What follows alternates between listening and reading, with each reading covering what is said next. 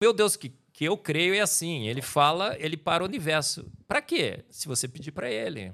Se ele perceber que a sua, a sua súplica vale a pena, ele para o universo para você, para ganhar uma, ganhar uma batalha. Olha só. Então, às vezes, a gente ora para Deus e fala assim: puxa vida, isso é muito difícil, Deus nunca vai me atender. Ele vai parar o universo se precisar, para que a sua, a sua petição seja atendida. Se Acabou você de encher de lágrimas. Se você tocar o coração de Deus. Pensando Não é?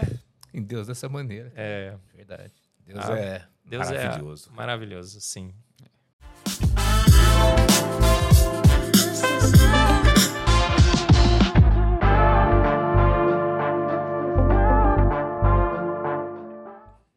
Fala aí, galera. Como vocês estão? Tudo bem com vocês? Estamos aqui para mais um Plenicast, podcast da Plenitude Distribuidora.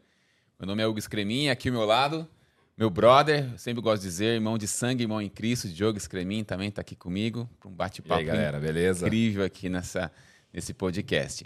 E antes da gente começar aqui, eu quero pedir aquele favorzinho que eu sempre peço em todos os podcasts, e meu irmão pede também.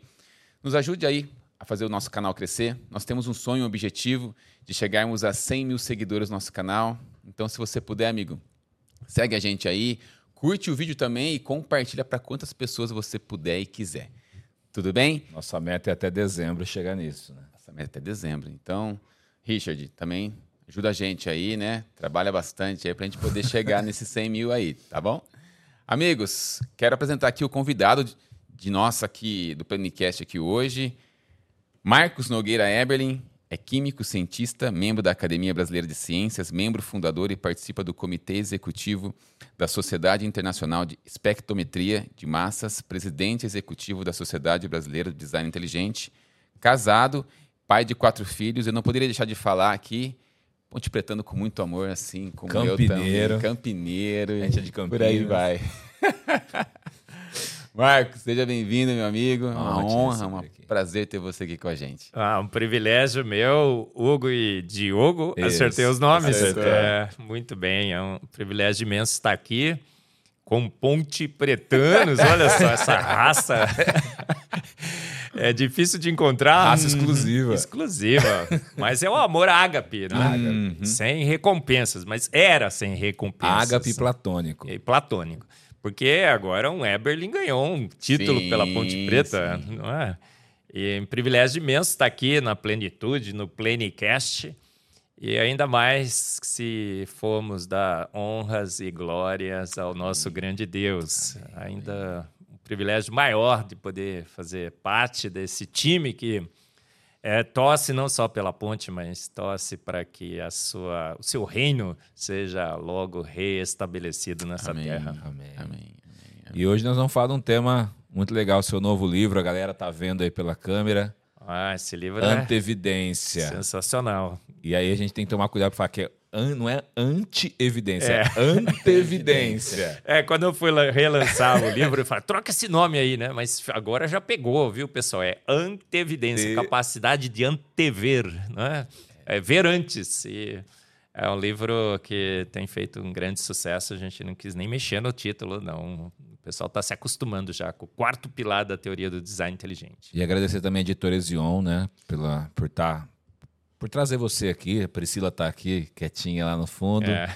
Obrigado ao João, obrigado João. ao pessoal da editora, que foi Elvis. o Elvis, que foi uma benção para fazer essa ponte. Então, editora Zion, obrigado, uma grande parceira, uma benção ter vocês aqui. Pastor Arival, aquele Pastor maluco Arival. beleza, É, né? é. Eu gostei da última vez que eu fui lá na, na PIB, foi uns três semanas atrás, né? Um mês.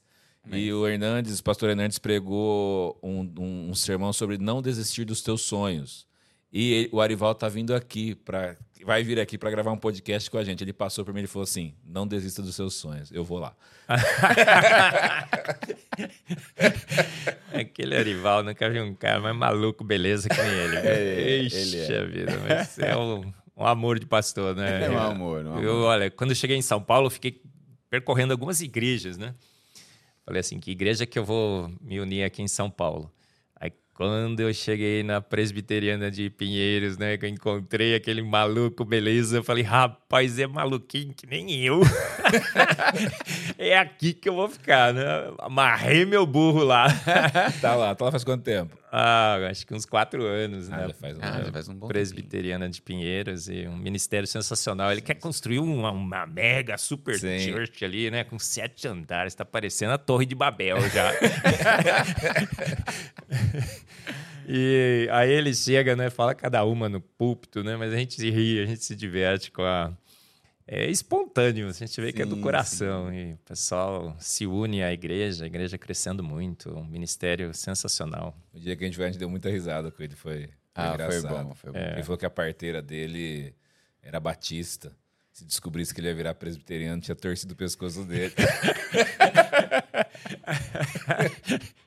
É, ele, é, apesar de presbiteriano, acho que ele não tem nenhuma acepção de, de doutrina. Não, você vê não, que é. ele. Aí chega, um, chega o pessoal da Assembleia lá, né?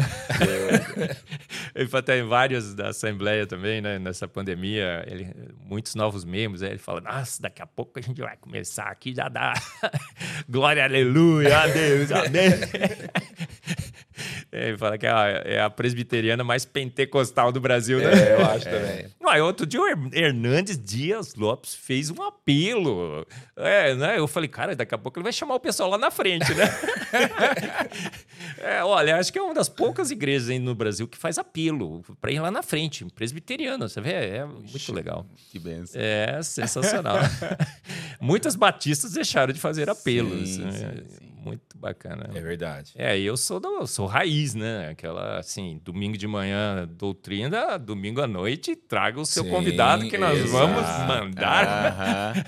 mandar a graça pra cima, né? E convidar pra, pra vir à Vamos frente. encher o altar de gente salva. É, encher o altar.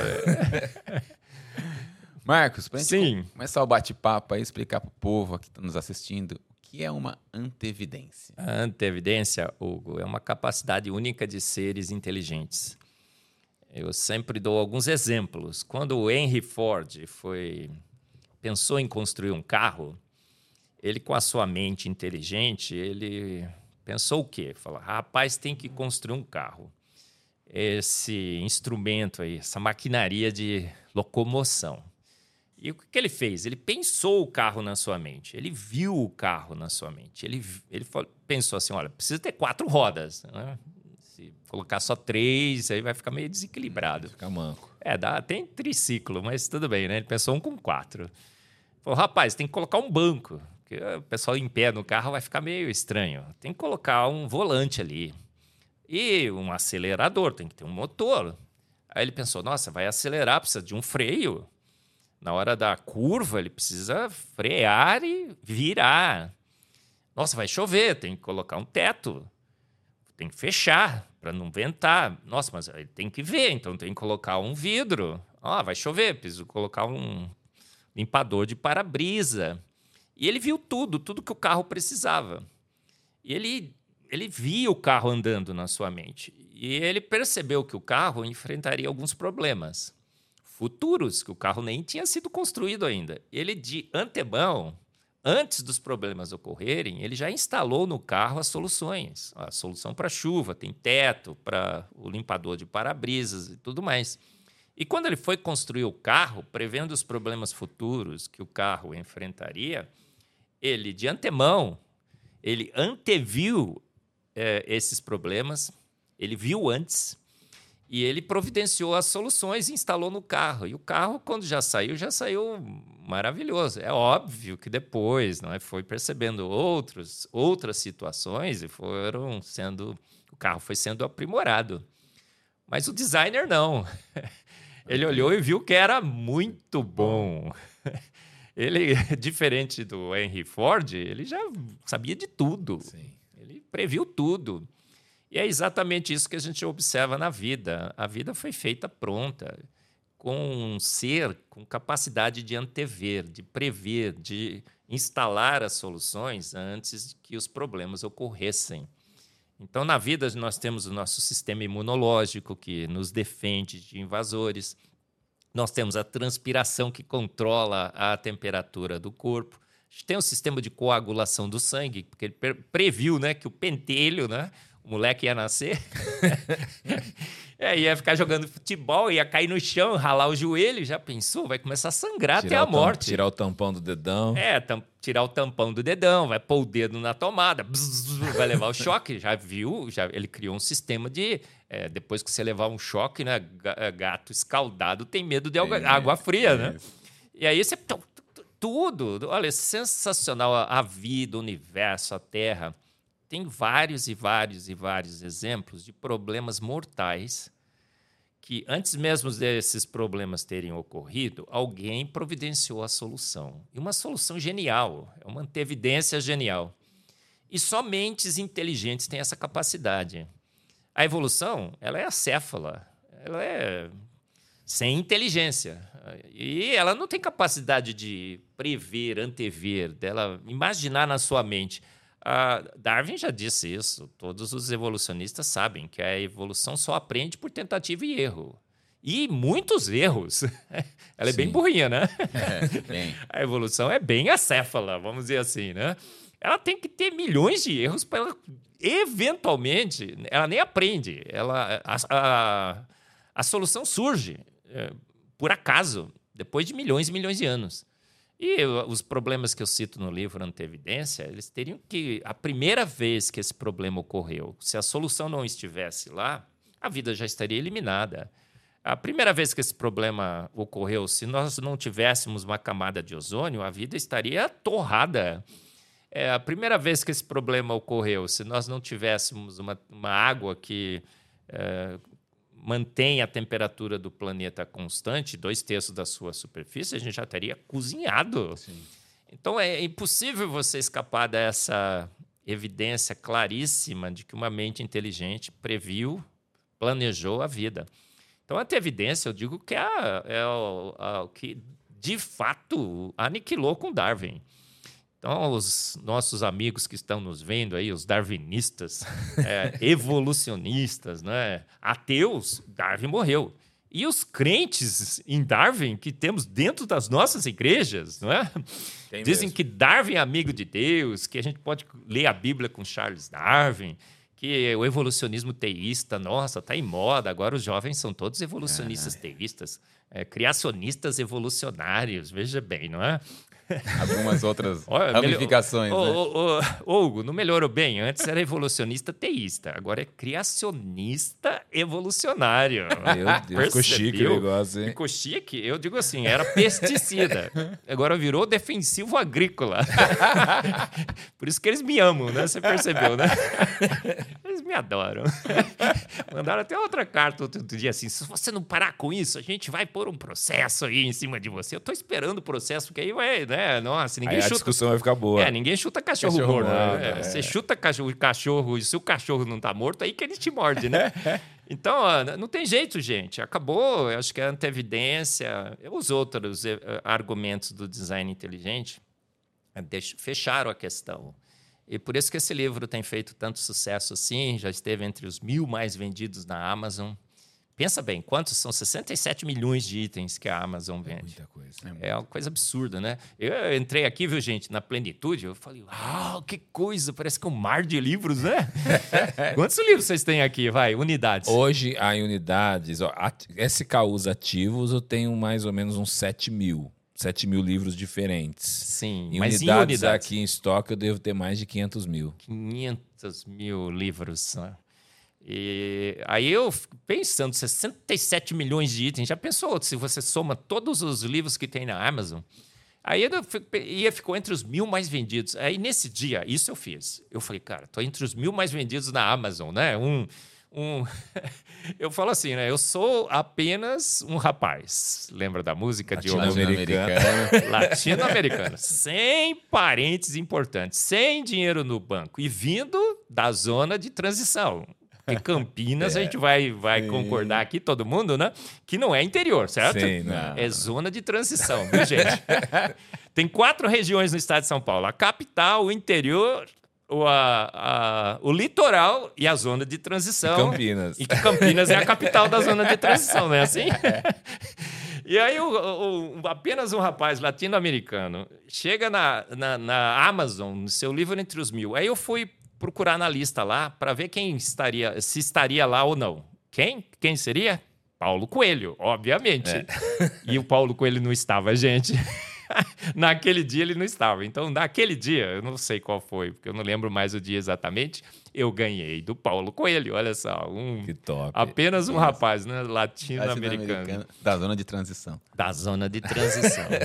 eu acho que é, isso aí eu, é Belchior, né? Que é a música. Ele é. plagiou a Bíblia, né? Quando Com a certeza. Bíblia diz que a gente é pó, né? Somos pó e ao pó voltaremos. voltaremos. Então é impossível dizer que realmente a gente veio do macaco. Isso é uma teoria muito louca absurdamente louca. Eu, nós estamos, gente, nós estamos, gente, nós estamos, gente, afogados, abarrotados é, de evidências hoje de que, de fato, uma mente inteligente fez o universo, fez a vida e os fez prontos. Quem seria essa mente inteligente é uma discussão teológica e filosófica muito interessante, sim, sim. mas cientificamente falando, a teoria do design inteligente ela colocou o ponto final nessa discussão.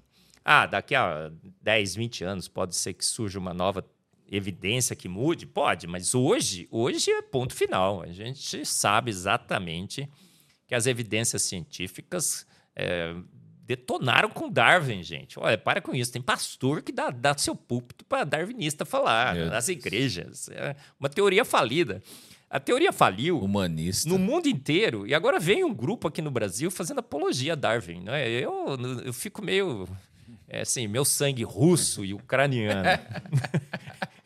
Russo, ucraniano, alemão e índio. Tem índio brasileiro também, uma índia brasileira. Um português veio aqui e casou com a Índia, né? Você sabe que o português era. e eu, eu fico revoltado com isso. Acabou, acabou. Darwin morreu. É definitivo isso na academia. Por que, que tem esse hype do design inteligente? Está todo mundo falando do design inteligente. Porque não está dando mais para tapar o sol com a peneira. Não dá para engolir mais. E né? a peneira já está com os buracos cada vez Sim, maiores. maiores. Não dá mais. É, a, evolução só se sustenta é, pela força da narrativa, pelos livros de biologia que ainda é, mostram lá os embriões de Haeckel, as, as girafas esticando seu pescoço. Aquilo, ah, você sabe que a girafa nem sequer é, come é, os galhos das árvores mais altas necessariamente. Ah, se tiver uma árvore altinha, ela vai lá e come, mas ela come vegetação rasteira. Então isso acabou e a gente sabe definitivamente hoje que uma mente inteligente fez o universo, fez a vida com antevidência, com ajuste fino, com informação, com complexidade irredutível. E basta-nos discutir agora, filosófica e teologicamente, quem seria o melhor candidato para essa mente inteligente. Mas Pastor Diogo e Pastor Hugo, né, batistão. eu sou um batista recém-convertido é. lá, ao presbiterianismo, hein, gente? né, pastor Arival? Veja bem, é, o que acontece? A gente sabe que, de longe, de longe, o melhor candidato para essa mente inteligente é, é o nosso Deus. Né? É, Jeová Jiré, Elohim, Elohim. Exatamente. É esse, esse Deus o magnífico. Shaddai, o Deus Todo-Poderoso. É, que todas as coisas fez pelo poder único exclusivo de sua palavra. Não é o Deus do devagarinho, viu, gente? Ele fez, ele chamou a existência. E quando Deus libera seu poder, você sabe muito bem, né, que a palavra de Deus, ele, ele, não, ele não fala, mas quando ele fala, acontece. Sim. E só Deus tem o poder de criar do nada. Sim, ex nihilo, não é? Ele... Ah, Jesus, quando transformou água em vinho, o que, que ele fez, pastor Diogo? Diogo? que, que ele fez? Ele mexeu na, na água e transformou Colocou, a água. Pode pirim plim plim. Pode plim. Eu, o, o Adalto Lourenço tem uma teoria. Ele acha que Deus pegou a água, desestruturou a água nas suas partículas fundamentais e reagrupou em novos átomos e moléculas. Eu acho que não. Eu até brinco com o Adalto, né, Adalto? Nessa a gente discorda. Só nisso, né? Porque o, o, Batman e o Robin sempre estão juntos, né, o Adalto é o Batman e eu sou o Robin, viu, gente? Mas eu acho assim, ele, ele, quando a mãe dele chega para ele e fala assim, olha, a festa tá um fiasco, meu filho. Ele fala, deixa comigo, mãe, né? Vou resolver. deixa comigo, mãe. Aí ele falou, olha, haja vinho, e houve vinho. Acho que ele, não sei se ele falou ou se ele pensou, né? Acho que a palavra dele também é liberada pelo, pelo seu pensamento. Aí ele, o que acho que aconteceu? A água já tinha. Ele adicionou à água as mais de 400 moléculas diferentes e íons que nós sabemos que o vinho hoje tem. Então ele colocou lá antocianinas, os corantes, os pigmentos. Etanol, também acho que depois tá, tem uma treta só. aí, né? Tem uma treta aí, né? Tem, tem, gente que fala, não, foi só suco, suco de, de, uva, uva. É. foi álcool, né? Vai, tudo bem, a gente vai resolver lá com é, lá nos céus, é, né? Tipo, a primeira pergunta que a gente chega, a gente pergunta para Jesus: era vinho ou era suco? É, isso. Mas ele chamou a existência pelo poder da sua palavra. Ele foi uma. Ele, ele, ele criou essas substâncias e colocou lá. Agora, não sei se eu estou certo, se o da Adalto está certo, né, Adalto? Vamos ver lá, mas isso daí é uma tretinha só. É.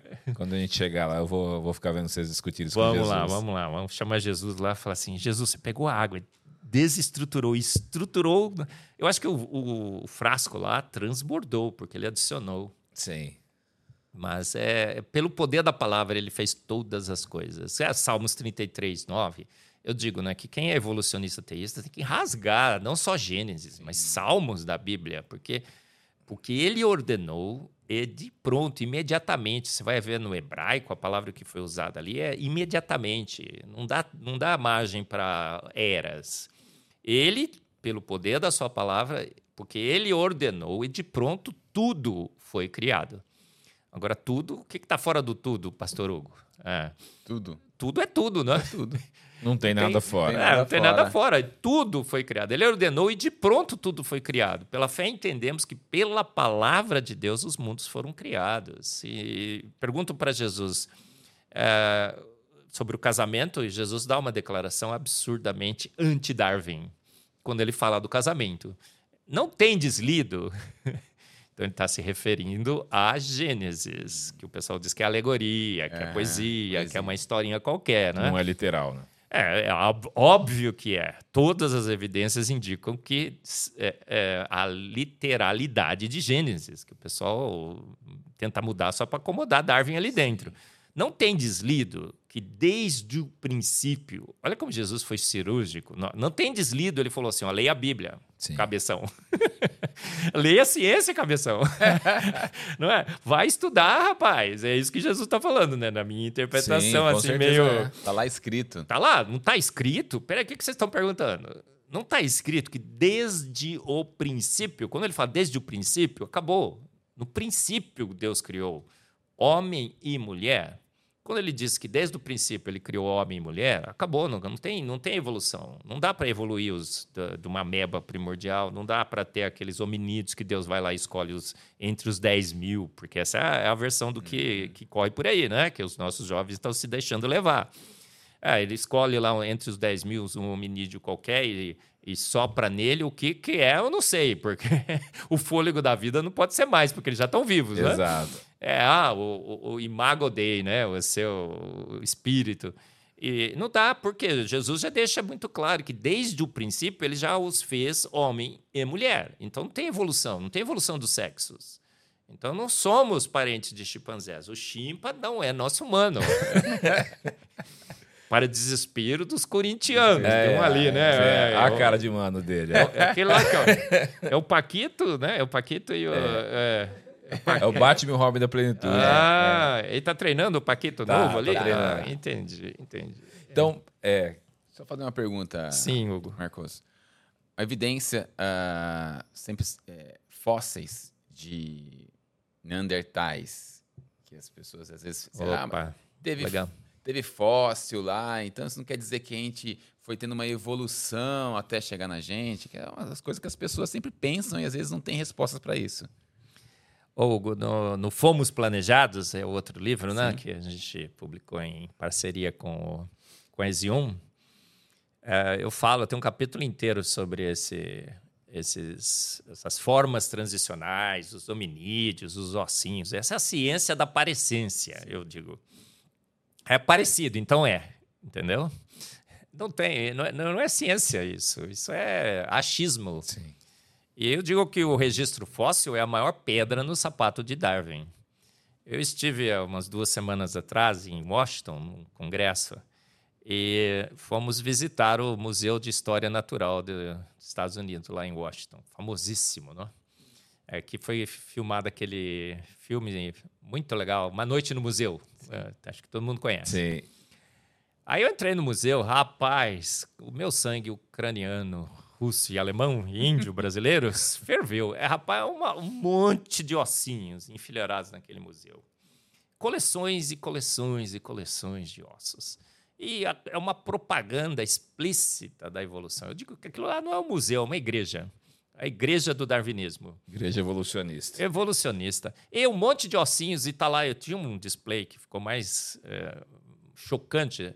Evolution in Action. Aqui estão as provas de que você evoluiu de um, de um ancestral símio comum e ser parente de chimpanzés. O que, que tinha naquele display? Um crânio de chimpanzé e um crânio de humano. Aí tinha uma, uma sequência evolutiva. Aí, assim, os crânios de chimpanzés, de repente, pum, os crânios de humanos.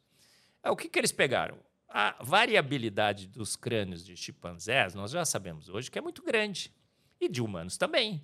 Ah, você vai olhar os crânios dos humanos, um monte de, de variações. A gente sabe que essas variações ocorrem. Eles pegaram toda a escala de variações dos chimpanzés, colocaram lá do, no, no, display e do ladinho colocaram, começaram a, a, variabilidade dos crânios humanos. E o que, que eles fizeram? Os mais parecidinhos encostaram, né? Aí você olha assim, nossa, realmente está evoluindo. Está evoluindo nada. A gente sabe que aquilo lá é crânio de chimpanzé e crânio de humano. É, tem um monte de evidências, eu discuto no Fomos Planejados e tudo mais, que a gente nunca teve nenhum parentesco símio nenhum com chimpanzés, que a gente fomos feitos prontos desde o início, a Terra é jovem, o universo é jovem, a nossa diferença genética, proteômica, a, a, as capacidades intelectuais dos humanos que excedem em ordens de grandeza as dos chimpanzés. Então é, é, é, mero boato essa história de que o registro fóssil seria uma prova do, do, da evolução. Muito pelo contrário. Você vai no registro fóssil, tudo aparece pronto. Pô, dinossauro aparece pronto. É, morcego aparece pronto. Os homens aparecem prontos. Os chimpanzés aparecem prontos. A gente não vê essas formas transicionais. As libélulas aparecem prontas, são exemplos que eu uso nas minhas palestras, né, que eu estou repetindo aqui. Tudo aparece. Morcego, outro dia, ó, Pastor Diogo, outro dia, veja bem, saiu um artigo na Science, que é talvez as, entre as duas mais importantes revistas científicas do mundo, Science e Nature. Olha, finalmente encontramos a forma transicional dos morcegos. Porque o morcego é um, é, é, teria que ser um réptil rasteiro que de repente criou asas. Sim. Eu digo, nem tomando Red Bull. nem tomando Red Bull. Sabe qual é a história de como os morcegos adquiriram asas? Um réptil qualquer rasteiro, vai, pensa no rato, mas não era um rato, porque era ancestral do rato, tinha muito predador no chão.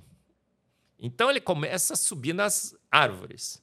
Nas árvores, mesmo assim, ele tem muito predador durante o dia. Então ele troca o seu hábito diurno por noturno. Olha que bichinho esperto, né? Para escapar dos predadores na terra, no, no, solo e predadores diurnos, ele sobe na árvore e passa a ter hábitos noturnos. Mas como é que o bicho ia viver lá se ele está treinado para caçar então. durante o dia e no chão? Aí eles dizem o seguinte: ele agora de noite, no escuro, precisando se alimentar, ele começa a saltar para pegar os insetos no ar. E nesse exercício de saltar entre galhos, ele adquire asas. E nesse exercício de caçar à noite, ele adquire o radar magnífico que ele tem, que a gente fica tentando imitar e não consegue. Aquele sonar fantástico Sim. que os morcegos têm, que se você, para pegar morcego, você tem que pegar uma vara. Não sei é. quando vocês eram moleques, vocês caçaram morcego. Eu já também tentei, né? Eu nunca peguei, mas eu tentei. E você o pega, medo, e o medo. Você pega um bambu e fica... Zu, é, zu, é, zu, porque você fica tentando é, burlar o radar, o sonar dos, dos morcegos. morcegos. Já pensou? Fica pulando de galinho em galinho? Cara, é, é, é a anteevidência. Ou você tem uma asa que no primeiro pulo te faz voar ou você tem o sonar, que no primeiro tentativa de pegar o bicho, o inseto, te faz pegar e se alimentar, ou você morre de fome ou quebrado, espatifado no chão. E tem gente que acredita nessa história. Aí o artigo, olha, encontramos o ancestral do morcego.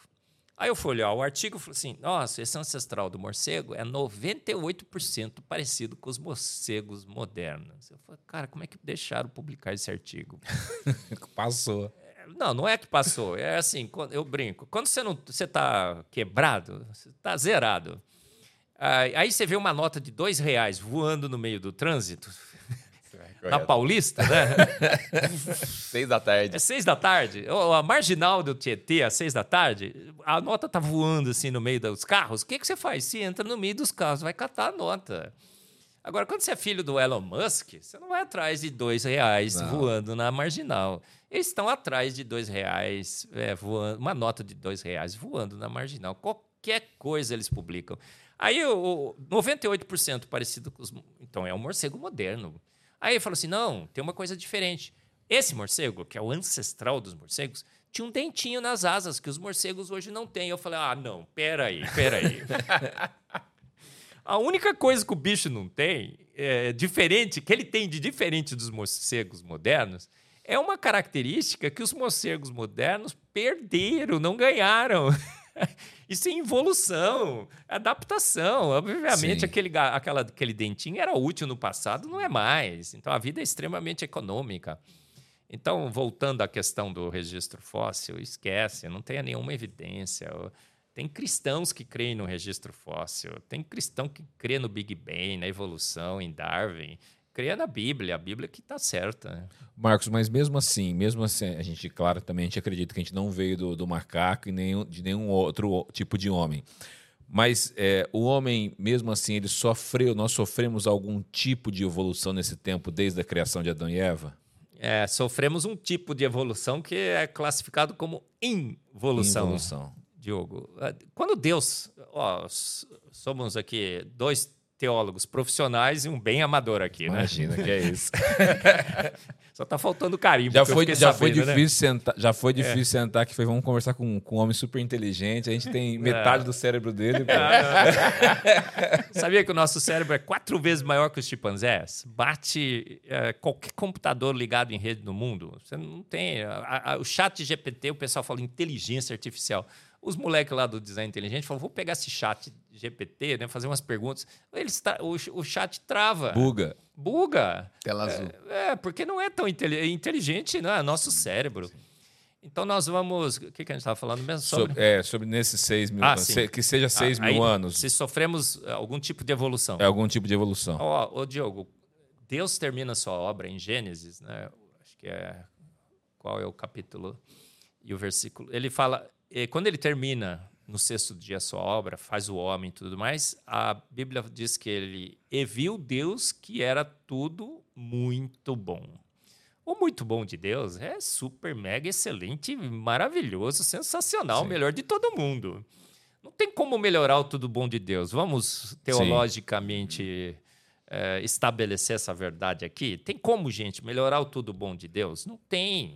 Então, pra, daí para frente, ou ficou igual ou caiu para baixo, certo? Sim. É exatamente isso que a gente vê na história da, da humanidade. Até o dilúvio, vivíamos 900 anos, mas já começou a cair um pouquinho, né? A longevidade. Sim. E o que, que nós estamos fazendo na Terra? Acumulando defeitos, acumulando mutações deletérias. A cada geração, os, todos os filhos são de 1 a 2% menos capazes que seus pais. Olha só. Meu Deus, não sabia disso. 1 a 2. Talvez tenha sido menos no passado, mas hoje são 50 a 100 mutações deletérias por geração. A gente tem 3,2 bilhões de, de pares de bases no nosso software. 50 a 100 mutações deletérias, você vai falar assim, puxa, isso não deve ser muito problema, mas é uma quantidade ínfima. Mas uma mutaçãozinha deletéria pode causar um problema terrível. Síndrome de Down, anemia falciforme, Alzheimer, Parkinson, autismo. E essas mutações deletérias diminuem a nossa capacidade física, motora, intelectual e tudo mais. Em 1 a 2%, os cálculos têm sido feitos, tem vários artigos que são publicados. O João Paulo, no seu livro Fé dos Ateus, que nós estamos reeditando e tudo mais. Vamos propor para o João lá publicar também em parceria com a. Ô, João, fechado? ah, ó. Quem, ó, quem está aqui dizendo sim, ó, Aí, fala Não, lá. eu já Priscila. quero comprar o livro só de Priscila. ouvir o, te- só de ouvir Ó, o título. A, o- a Priscila já fechou, João. Não vai ter como você cair, sair fora dessa, né? Abre, a- abre a Fechou. carteira, gente, João. A gente vai publicar. O, o João fala sobre. Sobre o quê? Que eu já esqueci? A fé dos A ateus. fé Deus. dos ateus. E, é, mas qual que, que a gente estava falando? Por que, que eu chamei o João agora? Você estava falando sobre as doenças do 1%, Ah, isso, isso, 2%. A, É, a evolução da Evolução letéria. deletéria. Isso. As mutações deletérias, e tem artigos no livro do João é, mostrando essa degradação, 1 a 2%. Cada filho é 1 a 2% pior que seus pais. Por que que, ó, vou fazer uma pergunta. Quais são os grandes filósofos? Os grandes filósofos que a gente até hoje estuda. Os grandes filósofos. Não vamos citar é, os da atualidade, né? Tem gente que cita alguns aí que saiu até correndo, né? É, Nietzsche. Outro dia o cara falou assim, Nietzsche, um grande filósofo. Peraí, ele era louco, né? Não era Sei. filósofo. Os grandes, grandes filósofos. Platão. Aristóteles. Por quê? Porque nós éramos muito. Os homens, a, a- a raça humana era muito mais inteligente, capaz. Os grandes filósofos, os grandes con- construtores, as pirâmides, a gente tá até hoje discutindo como é que os caras conseguiram fazer Fizeram. aquilo, né? Foi, Tem- E- não, foi ET, né? Outro dia eu falei que assim, ó, eu, eu fui- no, no podcast e falei assim, cara, a gente não sabe até hoje. Aí, Ah, professor, é que você não assistiu aquele, aquele vídeo lá do Rodrigo Silva. Eu fui assistir e falei, legal, né? O Rodrigo dá uma teoria lá muito bem elaborada. Mas foi exatamente assim, a gente até hoje não sabe. É, não tem como saber. Por quê? Porque foi tão sensacional, tão sensacional a obra, que a gente. Outro dia saiu um artigo dizendo que eles nem carregavam as pedras, eles sintetizavam no local as pedras. Veja bem. Então nós éramos muito mais capazes, inteligentes. Você vê os filhos de Adão e Eva, já um dominava a, a música, outro artes com madeira e tudo mais.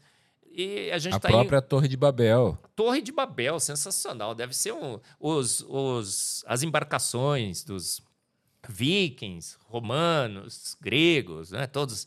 O que está acontecendo? Estamos evoluindo, Diogo. Ah, mas professor, tem crente que crê na microevolução. Então, olha, se você é um crente que crê na microevolução, perca a sua fé, irmão. Abandone essa história, cria na Bíblia, porque depois que Deus falou que era muito bom, ah, a gente já se adapta, se adapta sim. Mas toda vez que a gente se adapta a, um novo a uma variação do meio ambiente, o que, que acontece nessa adaptação? A gente saca do pool genético. É a história de Mendel, que foi o primeiro que refutou Darwin. O João Paulo também fala no Fé dos Ateus toda a história de Mendel refutando Darwin com a genética. É azinho azão. Lembra da história de Sim, azinho aham. azão? Quando você chega no azão azão, no azinho azinho, você está no extremo da diversificação e aí você vai ser extinto. E toda vez que você se diversifica, você diminui a sua capacidade de diversificar da próxima vez. Você sacou do pool, do pool genético, do banco genético. E toda vez que você saca do banco, já alguém tirou dinheiro do banco aqui e o saldo aumentou? Ou ficou o mesmo? Bem que eu queria. É, né? não, é, saca, o não precisa nem aumentar, Saca né? cresce, Ó, saca vai subindo. é, não, Continua o, o- mesmo. O, saldo não precisa aumentar. Se continuar o mesmo, tá bom, né? Tá Se bom. tiver um saldinho, um real, mas. É Tirar um real e Vai continuar tirar um- uma vez, um real toda vez, né? Vai dar um trabalho, mas tudo bem. Não dá. Você sacou do pool genético, Mendel já mostrou isso. Você diversificou, você começa a chegar nos extremos do azão, azão, azinho, azinho. E quando você chega no extremo, a- o seu próximo passo é a extinção. Então, a microevolução é uma adaptação que saca do pool genético. E quando você saca do pool genético, você diminui a sua capacidade de div- diversificar na próxima mudança do ambiente. E o seu, seu destino final desse processo é, é a extinção. Então não há nenhuma evolução na Terra. Essa palavra é maldita. Eu não gosto nem de usar, né? Eu não uso em lugar nenhum. Sim. Ah, o pessoal, nossa, aqui o meu, meu galpão né, da plenitude evoluiu. Agora a gente evoluiu coisíssima nenhuma. Cresceu. Ele foi reestruturado, ficou bem melhor por design inteligente. Foi Sim. somente, né, Diogo? E o do Hugo aqui que melhoraram, que esse negócio de evoluiu. Não, não existe evolução na Terra, não existe evolução na Terra. Desde que Deus decretou que era muito bom, daí pra frente foi só ladeira abaixo. Top, hein? É isso aí.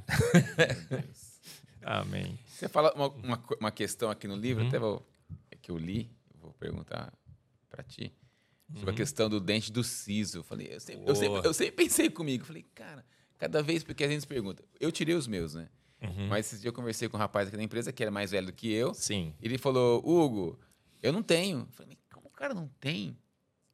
É? Exatamente. Pensa, né? Por que está acontecendo, né? Que alguns têm, outros não têm, era para todo mundo ter. A gente pensa numa uma evolução. Não.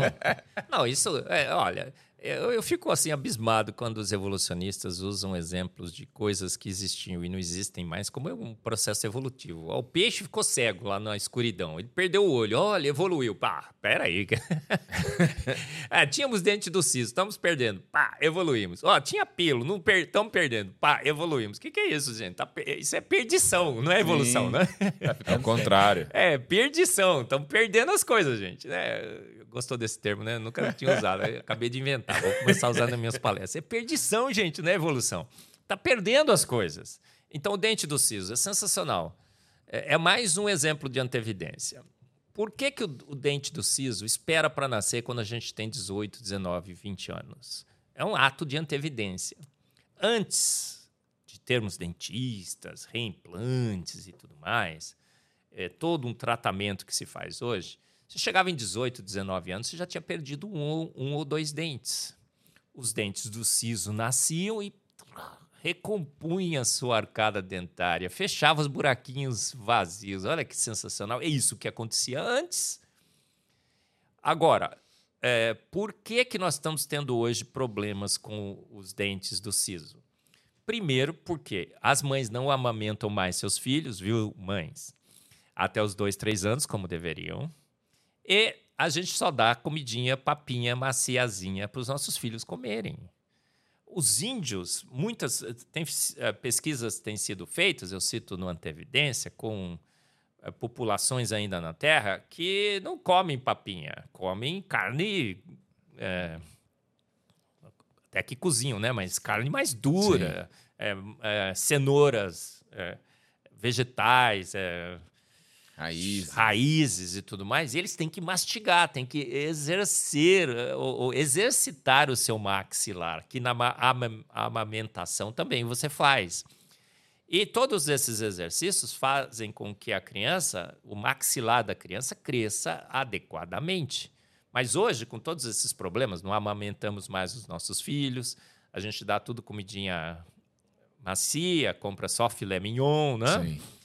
O, o- o nosso maxilar está encolhendo, ele está ficando menor.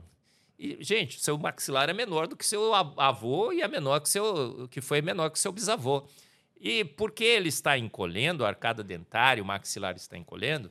Quando o dente do siso vai nascer, primeiro que você já não tem mais os, os buraquinhos para fechar Aham. que a gente agora está tratando dos dentes. Isso é um, um, um evento moderno.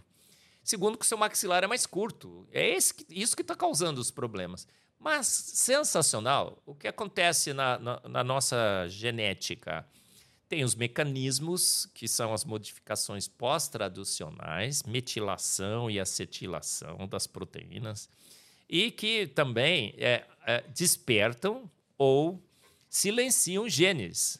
Então parece que o cara percebeu que a gente ia ter problemas futuros e de antemão, com muita antevidência, providenciou a solução. Não só para fechar o buraquinho quando os buraquinhos estivessem presentes, mas quando o nosso maxilar encurtasse e a gente não precisasse mais fechar, fechar os buraquinhos, parece que ele está desativando, silenci- silenciando esses genes. Então tem muita criança que hoje nasce e já não nasce, o, o- o dente Siso do não siso não nasce. aparece. Acho que ele percebe, né? O, o corpo humano percebe que não tem lugar, ele, pá, não vou despertar esse gene. E talvez o, o dente do siso seja extinto daqui a algumas gerações. É, agora, isso é evolução? Não. Isso é, é, é um. Involução. É antevidência. É o cara sensacional que já previu a solução e previu o, a desativação da solução quando a solução não fosse mais necessária. É, isso é absurdamente uma evidência de um design extremamente inteligente. Eu mesmo tive que arrancar quatro dentes, quatro pré-molares da boca quando eu era jovem, porque não tinha espaço na minha boca e meus dentes ficavam. A arcada ficava aberta, porque não tem espaço na boca. Está diminuindo. A gente era mais queixudo, vamos pensar assim, né? É, talvez se eu nunca vi uma pesquisa assim, mas se olharmos os crânios, né, as arcadas dentárias dos nossos ancestrais, acho que elas são maiores. Os índios, muitos índios eh, não têm problema com, com o dente do siso.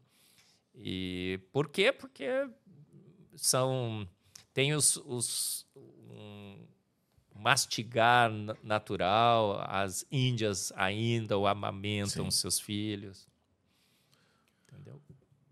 Marcos. Sim. Mais uma pergunta aqui. Voltando agora um pouco lá para o início da Terra. É possível provar uh, a idade da Terra? Qual a idade da Terra? Maravilha.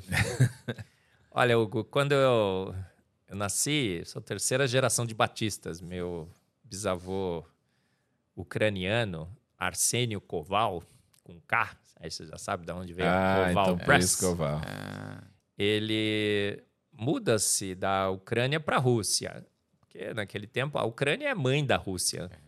Ele muda-se para a Rússia e deve ter encontrado uma russa linda, maravilhosa, né? loirinha, olhos verdes. Fico imaginando minha bisavó como que era.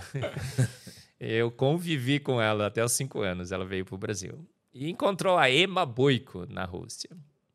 E eles eram católicos ortodoxos, mas se converteram, se tornaram batistas na Rússia. Pegaram todos os santos e jogaram no lixo. E o que aconteceu com, esses, com esse ato de insanidade que ele teve? Ele simplesmente foi preso, ficou preso ali na. Cinco anos numa prisão russa, no início do século XX, 1901, 2. Já imaginou como é que deveria ser? Ele é solto e exilado para a Sibéria, e ele com a minha bisavó. Ficaram lá, vivendo na Sibéria. Minha bisavó contava que tinha me... ficavam meses presos dentro da casa sem poder sair, de tanta neve que tinha lá fora. Eu acho que eles, de tanto frio, resolvem voltar para a Ucrânia, escapam, porque eles estavam exilados lá. E de Kiev, na Ucrânia, eh, vem lá, olha, vamos para o Brasil, sensacional, aquela paraíso tropical. Calor. Calor e tudo mais. Chegou aqui em Sumaré. Em Sumaré dá um pedaço de mata para eles. Eles é, moraram um certo tempo numa barraca de lona. Minha bisavó conta que tinha medo de cobra, de onça. E sobreviveram com a bondade dos pessoal, os sitiantes, os, os tinham fazendas, fazendeiros com, davam batatas para eles cozinharem lá. Mas em poucos anos, meu bisavô construiu um império aqui em Sumaré, a Fazenda Paraíso. Foi Caramba. o primeiro morador de Sumaré a ter carro. Ele tinha um Ford, assim. Ele tinha caminhão. Ele construiu uma usina hidroelétrica. Sensacional. Minha avó, então, foi a fundadora. Uh, ela veio junto minha avó Ana, ela veio junto, tinha dois anos no, no barco, no navio Amazonas, atracou no Porto de Santos em 1909 e ela fundou a primeira igreja batista de Sumaré. Meu pai é praticamente fundador da primeira igreja batista de Campinas, Valdemar Eberle. Ele foi tesoureiro, cantou no coral, assoviou e chupocando na, na igreja, né? Acho que a primeira batista hoje é lá na, é lá na Andrade Neves, Andrade né? Neves, fundador da igreja praticamente, é que antes era no centro, né? Sim. Com a construção do viaduto lá, o Cury, é, a igreja foi desapropriada, eles construíram na Andrade Neves. Então eu nasci na igreja. Eu brinco, né? Acho que minha mãe deu a luz na igreja. foi bem assim, mas era bem pertinho da igreja. Eu aprendi com a minha professorinha da IBD que a Bíblia é autoridade plena. Ela tem toda a autoridade. E ela é palavra digna de toda confiança, porque está escrito lá que a, toda a palavra de Deus é inspirada por Deus e útil para o ensino, a repreensão Sim. e tudo mais. Toda a palavra. Então, hoje estão querendo nos convencer que Gênesis é alegoria, que a verdade começa depois da Torre de Babel. Tá? Eu já ouvi essa história toda palavra, eu aprendi que toda palavra é digna de, é, de confiança. E que a Bíblia era os cinco pontos da Bíblia, né? Porque agora eu sou presbiteriano, é tudo Isso. cinco lá, né? Cinco, cinco, cinco. né, pastor Animal? Legal, eu gosto. Mas eu acho bacana isso, a sistematização da nossa Sim. fé. Ó, é, a Bíblia é clara, necessária, suficiente, autoridade final e qual é o quinto ponto? Clara, necessária, suficiente, inerrante. Ela não erra. Então eu aprendi com a minha professorinha da IBD, falou assim, Marcos, olha, está escrito muito claro aqui em Gênesis e Salmos. É muito claro, muito claro, Marcos, não tem dúvida. Ó, Em seis dias criou Deus os céus, a terra e o mar e tudo que neles há. A genealogia de Gênesis, Marcos, não deixa claro, deixa claro, é seis mil anos. Olha, no princípio criou Deus os céus e a terra, no primeiro dia da criação. Então o universo é jovem, Marcos. A terra é jovem, estamos aqui há seis mil anos. Olha o herege aqui sendo doutrinado pela sua professorinha da IBD. Né? Aí eu entro na, na universidade, vem meu professor e fala assim: Mas, Marcos, está eh, errado. O universo é antigo, tem as evidências do Big Bang. Veja bem, a radiação cósmica de fundo. Já calculamos a, a idade do universo, 13,8, mais ou menos 0,02 anos. Porque tem criacionista aí que, né, que fica brigando comigo, fala, Marcos, o modelo é sólido. Olha só que medida de idade do universo absoluta. Estão querendo duplicar agora né, com, a, com o vexame do James Webb.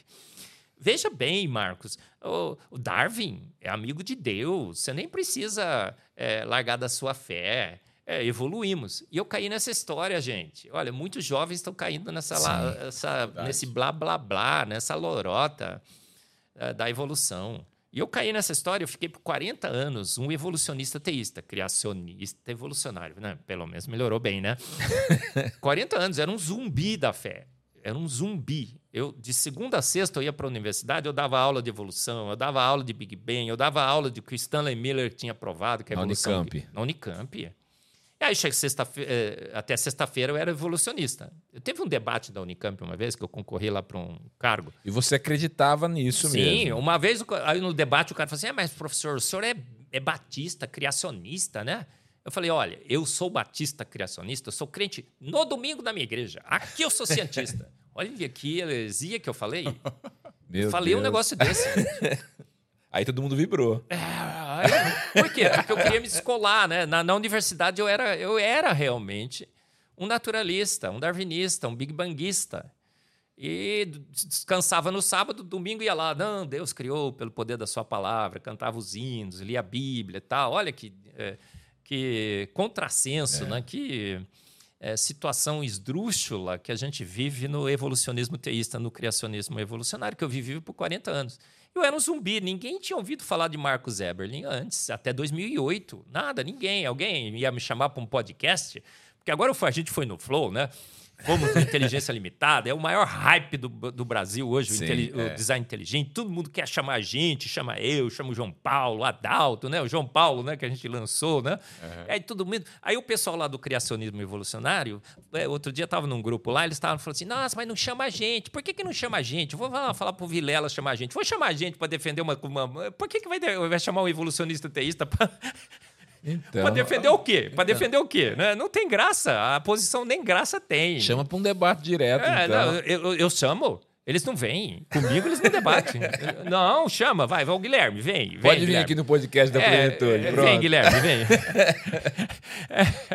chama a turma, não pode citar nome aqui, né? Eles é. falaram. pode, pode. João, é. Pedro, da, daquela, daquela. Vem, vem, senta aqui, né? Vamos, vamos fazer um debate? Vamos, pô, com certeza. Vamos lançar um, vamos lançar um desafio? O Plenicast está afim? Oh. O pessoal do evolucionismo teísta, é, selecione o seu melhor. Eu estou chamando aqui para um debate, o Diogo Diogo e o eu, pastor Hugo estão. Nós vamos intermediar. Sim, intermediar. Vamos ver se a posição do evolucionismo teísta bate com a Bíblia e bate com a ciência. Qual que bate melhor? É a leitura genuína da palavra de Deus, Gênesis literal, dilúvio a, e tudo mais, ou esse compromisso com a ciência de homens? Pode ser? Tá feito. Tá feito. Tá lançado, tá lançado o, o, o, desafio. Pode Bora. entrar em contato Nosso com... Davi aqui tá desafiando os Golias. Isso. Mas ó, onde eu queria chegar? Da Idade da Terra. Da Idade da Terra. Eu era esse zumbi. Aí em 2008, eu, é, saiu uma, uma reportagem na, super interessante. Darwin, o homem que matou Deus. E na Veja, outra revista, é, outra reportagem de capa, estava Darwin lá, dizendo assim: Darwin, o rei da da racionalidade. Quem não crê na evolução é, e crê em Deus ainda são aqueles hereges que estão nas suas igrejas. É, Darwin matou Deus e acabou. Eu fui dar uma aula de Química Geral na, na Unicamp, lembro até hoje, e eu estava P da vida aquele dia, né? Pode falar P da vida pode, aqui? Pode. pode. Ah, os pastores deixaram, gente. Pereira. Pereira. Pereira da vida. Cheguei lá, Pereira da vida naquela aula. Falei, gente, comecei a dar aula assim. E eu lembro que tinha uma turma de computação. E nessa turma de computação tinha um negro, que foi o primeiro negro, negro, eu não gosto de falar, é preto, né? Diz que é, preto, é negro. Não, até isso tá difícil. É, tá isso até é difícil. O primeiro negro que é, tinha entrado no, no primeiro lugar no vestibular da, da Unicamp. E eu gostava muito dele, porque eu cheguei e falei, cara, você acabou com aquela história que o darwinismo, inclusive, implantou na nossa sociedade de raças superiores e inferiores. Que você matou com os caras, né, cara? Negão bom, hein, cara? Eu era amigo dele, a gente conversava, eu falei, cara, você acabou com essa história. Aí ele percebeu, eu lembro que foi ele que percebeu. Ele falou assim: professor, o senhor tá muito bravo hoje. O que aconteceu? Eu falei, cara, essa porcaria aí que fizeram, né? Darwin matou Deus, Darwin é amigo de Deus. Para mim, Darwin era amigo de Deus, não o, o, matador de Deus. Porque Deus é imatável, né, gente? Exato. Não dá para matar. aí eles começamos a discutir, discutir, discutir. Aí comecei a falar, mas professor, o senhor crê em Deus? Eu falei, claro que eu creio. Nossa, mas professor, eu achava que todo professor era ateu aqui na Unicamp. Eu falei, não, eu não sou. Ah, os grandes da Unicamp não são. Oh, eu, eu, pus no meu livro Fomos Planejados, com a minha humildade, né? Que humilde eu sou, né? Vocês já perceberam. Nossa, transparece a minha humildade. Né? Eu pus na meu, tá no meu livro, a última. Eu vou achar aqui, ó. Ô, Hugo, procura aí a última figurinha do livro. É, eu pus lá no meu livro, é, eu e o César Lattes, é, o maior físico da Unicamp, que foi o César Lattes, e o. Ó, aí, ó. Dá, dá para mostrar aí? É, é, você Qual focaliza Richard? direitinho. Qual melhor? É, olha aí, ó. Tá vendo? Eu pus na minha. No meu. Vai livro, lá, Richard, pega no, aí. No Fomos Planejados. Lá vem o Paquito, o Paquito aparecer, vai focalizar para vocês. Aí. Ó, eu pus lá, olha, o maior físico da Unicamp, que foi o César Lattes, absolutamente, é o maior cientista brasileiro de todos os tempos, devia ter ganho dois prêmios Nobel, só não deram para ele, mas ele deveria. Ele ganhou dois prêmios, tá? Deus eh, referendou isso para ele, tenho certeza. E o maior químico do, da, da ex, né? É, modéstia à parte. Né? Sou Joe. sou, sou Joe, né?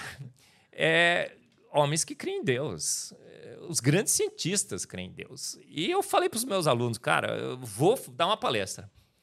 Aí eu entrei na internet e falei, cara, agora eu vou ter que dar uma palestra. Da, da próxima aula eu falarei sobre as evidências de que há um Deus. Tinha dois dias para preparar essa palestra. Isso na Unicamp? Na Unicamp, uma aula de Química Geral. Conto no Fomos Planejados, toda a história, né? E no Isso. Antevidência também, eu pus toda a história. É, é milagre atrás de milagre atrás de milagre. No Isso, Antevidência... Mais que ano? Só bem ter 2008? 2008. Aí eu fui lá e encontrei o Enésio Almeida Filho, o grande pioneiro do design inteligente no Brasil, com um blog lá, desafiando a nomenclatura científica. Eu olhei assim, cara, olha aqui, o design inteligente. Aí o pá, o que, que é isso? Mandei um e-mail para ele, falei assim, olha, uma ciência que confirma que fomos feitos prontos. É por um ser de extrema inteligência. Eu falei, uau! Aí eu me reconverti a minha professorinha da EBD. Eu descobri que ela que estava certa, os eruditos desse mundo estavam errados. Aí eu comecei a a estudar o design inteligente, o Augustus Nicodemos, que era o chanceler da Universidade Presbiteriana Mackenzie, passa um tempo e me convida para um debate sobre evolução e design inteligente da, no Darwinismo hoje, uns simpósios que ele organiza na universidade, organizou vários, sensacional o Augustus. E eu fui lá debater com os evolucionistas. Aí eu me converti, me tornei um defensor da teoria do design inteligente e me reconverti à professorinha da IBD. Então, o, o, por quê? Porque as evidências são fortíssimas, né, Hugo? Voltando à sua pergunta, que Sim. eu dei muita volta, né? A Terra é jovem, o universo é jovem, a vida na Terra é jovem. Seis mil anos, esse número mágico aparece em todos os cantos e todos os lugares hoje na ciência. Então, se vocês fizeram, não sei, mas qualquer um que nos ouve, se você fez um compromisso com os milhões de anos para tentar salvar a Bíblia e encaixá-la naquele ato, né, naquela lacuna lá entre Gênesis 1.1 e Gênesis essa 1.2. Era, essa era a primeira pergunta do podcast. É, esqueça aquele tapete que a gente varreu tudo para baixo, né? Do Satanás cai do céu, né? A terra fica toda destruída, Deus tem que reconstruir a terra, veja bem. Não, a Bíblia é literal, ela é clara. E eu me reconverto, então, a há uma terra jovem, um universo jovem, uma vida jovem, começo a estudar e cada vez que eu estudo, a minha percepção aumenta mais de que a minha professorinha da EBD, com a ciência que ela bebeu da Bíblia, estava certa. É a ciência da Bíblia que está certa, gente. É, toda vez que uma teoria da, é, da ciência de homens é, referendar uma verdade bíblica, você sabe que a teoria está certa. Toda vez que ela for contra a, uma verdade bíblica, você sabe que ela está errada. Quando não for uma teoria que não tiver como você verificar para a Bíblia, você, você vai, vai ter que esperar para saber. Mas a Bíblia é um grande guia para fazer ciência, e ela falou já desde o início que a Terra é jovem, o universo é jovem. No princípio criou Deus os céus e a Terra. A Terra foi a primeira a ser criada, antes do Sol e das estrelas. Né? E é, todas as evidências, posso ficar falando aqui 10 horas e 45 minutos dessas evidências, e não será suficiente o tempo de que tudo é jovem. Então eu me reconverti, eu, eu, eu já fui do outro lado, né? já fui defensivo agrícola. Já sabe como que é. Já sei como é que é. Tô esperando o pessoal pro debate, né? Essa aí eu gostei. Quem tá? sabe o pessoal já comenta depois lá é... no YouTube, ó. Eles Poxa, não vêm. tô pronto. Eles não vêm. É, eles não vêm. Espero que venham, mas eles não vêm. E vamos, vamos e, e, vamos debater aqui as evidências. A Terra é jovem, o universo é jovem. As, e temos as fotos. A gente tem as fotos hoje. E as evidências na genética, na química, na cosmologia, na, na geografia, topografia da Terra, muitas evidências. Na sua opinião, então, são seis dias mesmos literais de criação. Diogo, o ion da Bíblia significa o quê? O ion do, do hebraico, dia de Gênesis. O que, que você acha? Fala para mim. Eras ou dias literais? Dias literais. Dias é, literais. Mas você vai falar com os eruditos hebraístas desse mundo, e muitos são meus amigos, tá? são ditos como grandes hebraístas, e ele vai lá dar uma palestra dizendo que é eras. É, pode? Absolutamente não. A palavra ion tem algum significado em si, ion? Não, porque a gente sabe que pode ser dia literal ou pode ser um período longo de tempo. Um período longo de tempo. Agora, todo mundo sabe, em, quando você vai analisar um, um, um texto, qual é a ciência que faz isso? é o professor Ayrton Williams, que deu uma palestra para mim no, no meu podcast lá na IPP-TV, que na realidade a palavra em si não tem significado nenhum. Se eu falar que manga, ele usa esse exemplo, o pastor Ayrton Williams. É, Hugo, falei manga, o que, que eu falei? Ou sobre uma fruta. Fruta. Hum, pode ser a manga da minha manga camisa. É verdade, verdade. Tem sete significados diferentes para a palavra manga. Então a palavra em si não carrega com ela muitas vezes, acho que tem acho que a única palavra que carrega consigo um significado é chiqueiro. Uma vez eu estava traduzindo um, um americano, né? Numa pregação, eu destruí a pregação dele, porque ele chegou lá no filho pródigo, né? Ele falou assim: é porque o filho pródigo começou a comer as bolotas dos porcos lá no chiqueiro. Falou em inglês, né? Aí eu traduzindo, né, para o português. Olha, começou a comer a bolota dos porcos lá no. E eu não lembrava. Como que a palavra chiqueiro em inglês se traduzia para chiqueiro em português? Eu tinha acabado de chegar nos Estados Unidos, fiquei dois anos lá no pós-doc. Aí eu não lembrava, não lembrava. Falei assim, ficou lá na, lá na casinha dos porcos. Casinha dos Porcos. Foi uma igreja aqui em Campinas, rapaz. Aí foi aquela onda, sabe aquela tsunami de riso? Uhum. a igreja inteira rindo, rapaz. Aí ele olha para mim e fala assim: What did you say? Eu, Nada! Cara, e todo mundo rindo, rindo, rindo. O pior foi nas despedidas, né? Porque eu fiquei eu do lado dele, né? Todo mundo falava, oh, é, é, é, have a nice Sunday, né? o pastor, quando chegava para mim, casinha dos Virou piada. três, voltando, por, três porquinhos. É, voltando a Ion. O Ion não tem significado. Então, aquela história, olha, o Ion é usado na Bíblia para descrever um tempo longo, então é tempo longo. Olha, ele é usado para descrever dia, então é dia? Não. Você tem que ver no contexto, no contexto de Gênesis. E o pastor Ayrton Williams e vários que foram lá, o Ageu Magalhães, foi presidente 17 anos do Seminário Presbiteriano em São Paulo e tudo mais, grandes Falaram assim, Marcos, você tem que ver o contexto. Então tá lá, houve tarde e manhã. O primeiro Ion. Quando você lê o, o, o, versículo, não há dúvida nenhuma, não deixa margem nenhuma. O Ion, naquele contexto, naquela construção gramatical, o verbal e, e da sentença, é um dia de 24 horas.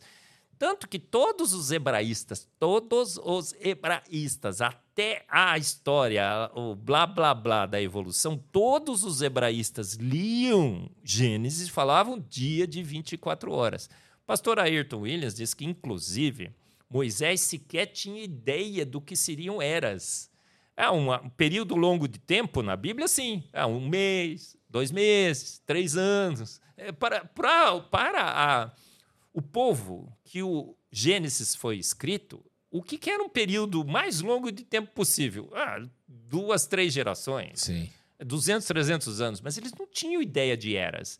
Então, como que você vai querer colocar no, no ion da Bíblia um conceito de eras que sequer o povo que para quem aquele texto foi escrito e para quem escreveu o texto que era Moisés desconhecia esse conceito. E é claro no contexto todo da palavra eh, de Gênesis que ali é um dia de 24 horas. Ó, houve tarde e manhã. Aí o, o, o primeiro dia. O o ali, né? Deixa claro, é um dia de 24 horas.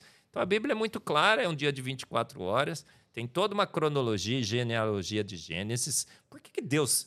O Diogo e Hugo, vocês são teólogos. Por que, que Deus se preocuparia de encher o, o, o, Gênesis, vai até Lucas, Mateus e Lucas, com uma cronologia de patriarcas, que teve filho, que viveu tantos anos. Aí você vai falar assim, mas senhor, tanta coisa importante que o senhor não discutiu na palavra e fica colocando essas coisas aí. Tem, tem gente que fica lendo e fala, cara, eu tô cansado de ler esse capítulo nada. Aqui. É, para que, que eu quero? Pula. Por que, que você acha que Deus colocou?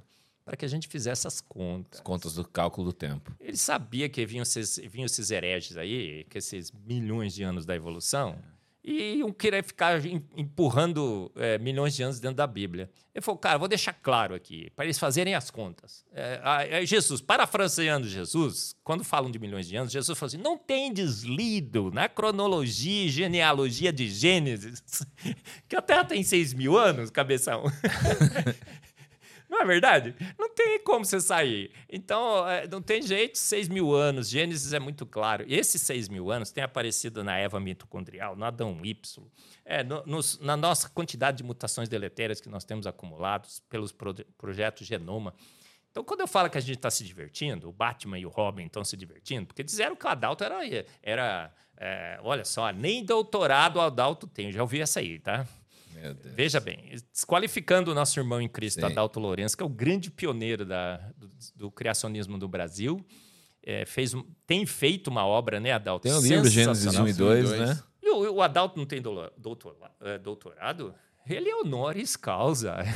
ele é o doutor dos doutores. Chama qualquer doutorzinho aí, ele bate em todos eles. E ele sempre defendeu o dia literal de 24 horas, a Terra Jovem e tudo. E os hereges da, da Terra Jovem, do universo jovem, venceram. Então a gente está se divertindo, porque estamos do lado da palavra e estamos do lado da boa ciência. O Richard deu risada ali, eu acho que ele acredita nos milhões de é, anos. É, mas ele está quase se convertendo Não. ali, ó. É, a Priscila, deixa eu ver, Priscila, Terra Jovem ou antiga? Ah, ah pensou, é, mas pensou. É, ele ficou meio. É, assim, em dúvida. É. Ah, tem muitos, né? Eu acho que a gente a gente acreditou que Darwin era absoluto, a gente acreditou que os milhões de anos eram absolutos, e a gente começou a querer colocar é, lacuna na palavra, né? É porque isso também foi massificado na cabeça das pessoas desde, desde a escola. Sim, eu era assim, exatamente assim, até 2008. Fui 40 anos um criacionista evolucionário de Terra Antiga, de Universo Antigo. Eu dava aula sobre isso. Mas é só, ó, é só, gente, é só você começar a ler um pouquinho de ciência. Leia o Antevidência e leia o Fomos Planejados, que Acabou. já é suficiente. É, e, obviamente, e obviamente, leia a Bíblia. Claro. É, pronto. Junto com a Bíblia. Boa ciência e boa teologia. Então, esse bichinho que está na sua camisa, ele é muito mais novo do que a gente imagina. Isso, é. Não poderia deixar de fazer essa pergunta. Tem um amigo nosso, é. até queria estar aqui, Fauser, está ouvindo aí, Fauser? Hum falou, não acredito, mano. Os dinossauros não têm milhões de anos. E o filme? E não sei que ela... Foi um banho de água fria nele. Um banho de água fria. Não, ali eu falei lá no debate do século e também no Flow, junto com o Rodrigo Silva, meu irmão em Cristo, é, sobre os dinossauros. E falei, olha, eles eram vegetarianos e foram extintos há poucos anos, milhares, não milhões. Eu falei que eram vegetarianos. Aí acrescentaram um ponto na minha história, falaram que eu falei que era vegano, né? Vegano não falei não, gente. Mas tudo bem, ficou até charmoso. Então agora eu tô comprando camiseta de dinossauro. A minha prateleira lá, quando eu faço minhas lives em casa, tá cheio de dinossauro. Tem um T-Rex, eu pus um galinho na boca do T-Rex, assim, né? É, virou minha marca registrada. Eu vou patentear, gente. É, Tá certo. T-Rex vegano. Patente do Marcos Eber. Acho que eu vou escrever um livro, vou pôr um T-Rex assim com.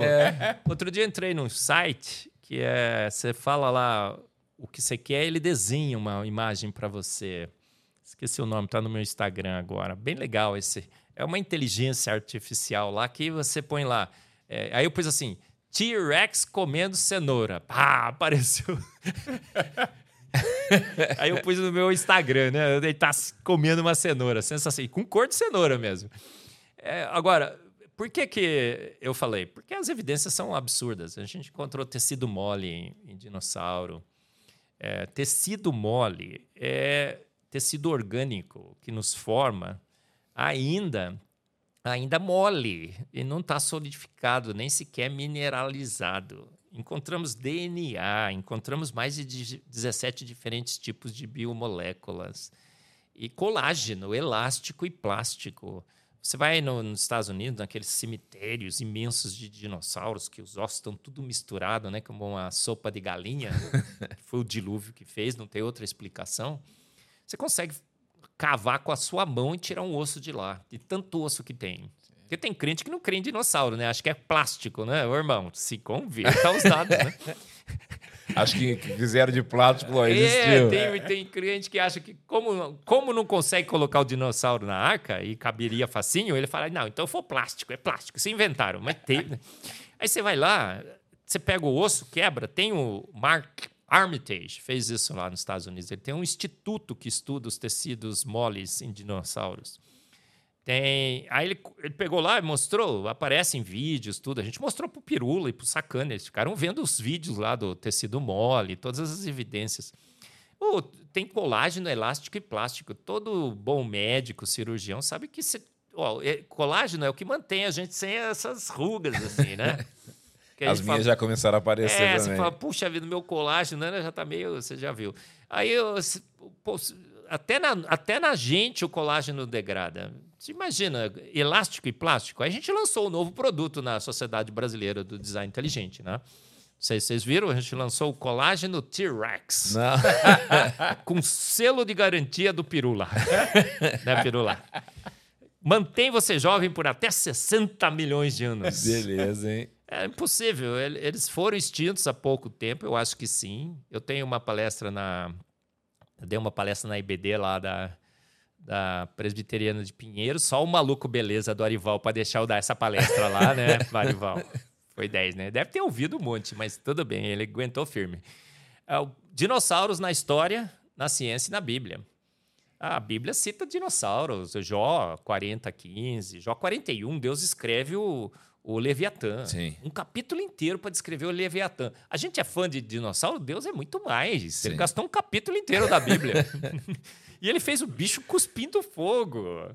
Até 1600, depois de Cristo, o cara chegava para a esposa e falava assim: querida, hoje à noite eu sairei com os meus colegas para caçar um dinossauro aí. E o pior, a mulher acreditava.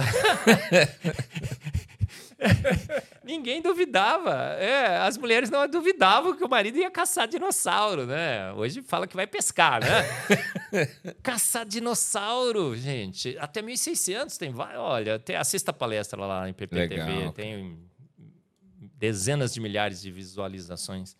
E eles eram herbívoros, claro, todos éramos herbívoros antes da queda e da, do dilúvio.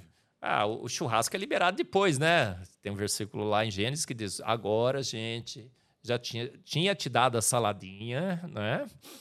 Agora libero o churrasco. Não foi? Vai curtir a carninha. Corta- É. Aí eu- outro dia alguém me perguntou: seremos vegetarianos no céu? Eu falei, por quê? Ah, se não tiver um churrasco, eu não vou. A alface vai ter gosto Gaúcho, de né? Gaúcho não, não vai querer ir pro céu sem churrasco, né? A minha filha falou dos cavalos, né? Ela gosta muito de cavalo. Pai, vai ter cavalo no céu? Falei, por que, filha? Ah, porque se não tiver, eu não quero ir para pai. Eu falei, vai sim, filha. Você acha que Deus fez tantos bichos maravilhosos, né? Então, o meu céu é habitado por dinossauros, né? O Jurassic Jesus Park. vai voltar sentado em um cavalo, né? É, Então, montado em um cavalo. Verdade. Nossa, eu tinha que falar isso pra. Viu, Aí, Não, ó. é Caio, ó, Jesus vai sentar. Aí, é- Vai voltar montado num cavalo. Nossa, eu vou falar isso pra Ninoca, ela vai ficar mais convertida ainda. certeza que vai ter. É. E dinossauros, Deus. Ó, quando Jó. Quando Jó. a- o debate entre Deus. É um debate, né? É, entre Deus e Jó. Deus está fazendo o que com Jó? Tentando convencer Jó de que quem manda é ele. Que quem tem autoridade é ele. É Deus. Porque Jó começa a questionar as, as atitudes de Deus. E Deus fala: Ô Jó, peraí, cara. Olha aí, quem, quem, quem, quem, que, quem que construiu o universo? Né? Quem que fez as, as galáxias se afastarem, se aproximarem? Ele vai descrevendo a sua criação. Ele está querendo colocar para Jó. Olha, olha que você está falando com, com quem você está falando, Jó? Veja bem que grande Deus é esse que você está questionando, Jó, não é? Ele está posicionando Jó e, posi- e se posicionando perante Jó com amor e carinho, tanto que ele se importa em descrever toda a sua obra. Agora, quando é que ele realmente se impõe? Deus se impõe. Quando ele fala: Olha, você viu o braquiossauro? Ô, Jó, vem cá.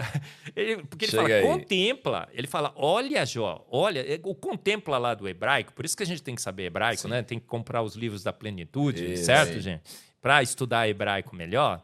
Você tem que ver no hebraico lá, é contempla. O contempla do hebraico não é assim, ó, lembre na sua mente. É olhe, contemple. É, provavelmente Deus está apontando para um braquiossauro. E fala: olha que bicho magnífico que construí. É, e ele descreve todas as características do bicho, do braquiossauro.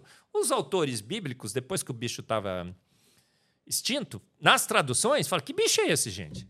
Aí colocaram lá hipopótamo, elefante, que nada a ver, não tem, não bate com a descrição. Quando chega no Leviatã, o bicho cospe fogo. Um dragão. É um dragão. Agora, dragão tem, tem relatos de dragões por todo o mundo, de povos que sequer estavam relacionados entre si. Não, trans, não, não mandava e-mail, nem, mandava, nem mensagem de WhatsApp, nem compartilhavam vídeo no, no Instagram. E os povos descrevem os dragões muito, muito, muito próximas às descrições, características de répteis que cuspiam fogo.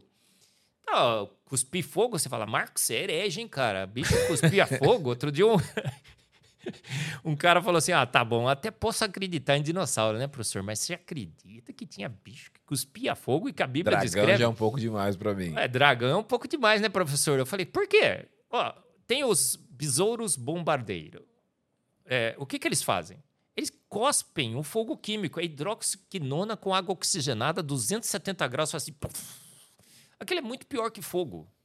Então, os vagalumes do Antevidência, esse bicho sensacional, ele tem uma luz de LED. Gente, isso aqui é luz de LED. É bioluminescência. Tem bactérias presas dentro aqui que produzem uma substância que floresce. É, Se o vagalume já tivesse extinto, tudo- e se a Bíblia descrevesse um bicho que tinha uma luz de LED, o pessoal, nossa, que heresia. Olha aí, verdade. não é verdade? Verdade. Os, oh, tem peixe que dá é, é, choque de- com 800 volts, as enguias. Aí, para Deus fazer, fazer um bicho cuspir fogo, é facinho, ó. As vacas, elas arrotam metano. Não solta pum de metano, viu, gente? Tem um, tem um videozinho herege que roda por aí contra as vacas. Olha, o pum da vaca, que tá acabando com o planeta. acabando Passa nas escolas. ozônio. Né? Na escola do meu filho, outro dia passou, né, diretor? Eu Tô ligado. falei com você, né? Falei com você que esse vídeo é herege, né? É, cara, é, o, o- o metano, né? Tu disse que aquece o planeta. Esse, esse negócio de aquecimento global é uma grande falácia, Ah, todo mundo é. sabe, né? Eu dei uma palestra também lá na, na EBD da Presbiteriana Mackenzie, é, da Presbiteriana de Pinheiros. Quando a te- como e quando a terra será destruída? Não cozinharemos na terra, gente. Fica tranquilo, né? Deus disse assim: olha, enquanto a terra durar, haverá colheita, plantio e colheita, inverno e verão, calor e frio. É um decreto divino. Os mares, Deus falou assim: olha, de, por decreto divino, estabeleci as areias do mar para o seu limite. As ondas podem bradar, podem querer rugir e tudo mais, dali elas não passarão. Uau. O nível tá bonitinho ali, é. ó. Sensacional, absolutamente estável. Então, perdi até o onde que eu estava. Falando do seu filho, das vacas, do metano. Dos dragões. Dos dragões, os dinossauros. O, T-Rex. Muito bem. O Paquito ali tá Paquito prestando tá atenção. É porque ele falou que já voou em um. Você vê que eu começo devagar assim, né? De vez em quando eu perco até da onde eu comecei. Você fica de olho, tá bom? o Paquito agora vai ficar. Gente, os dinossauros. O, o, é, dragões existiram. Era o nome que a gente chamava os dinossauros antes. E eles viveram com os homens até a Idade Média. Devem estar extintos. Devem mas eu mostrei um filme lá na, na palestra da IPP Pinheiros, da Igreja Presbiteriana de Pinheiros, pois um P a mais. Absurdamente sensacional. É um pterossauro voando. Não é tecnicamente um dinossauro, mas é um dinossauro voador, vai? Sim. Pensa assim. o cara lá nos Estados Unidos, acho que foi em Arkansas, ele filmou e o bicho voa assim, de repente ele mexe o pescoço, depois ele vai de novo assim.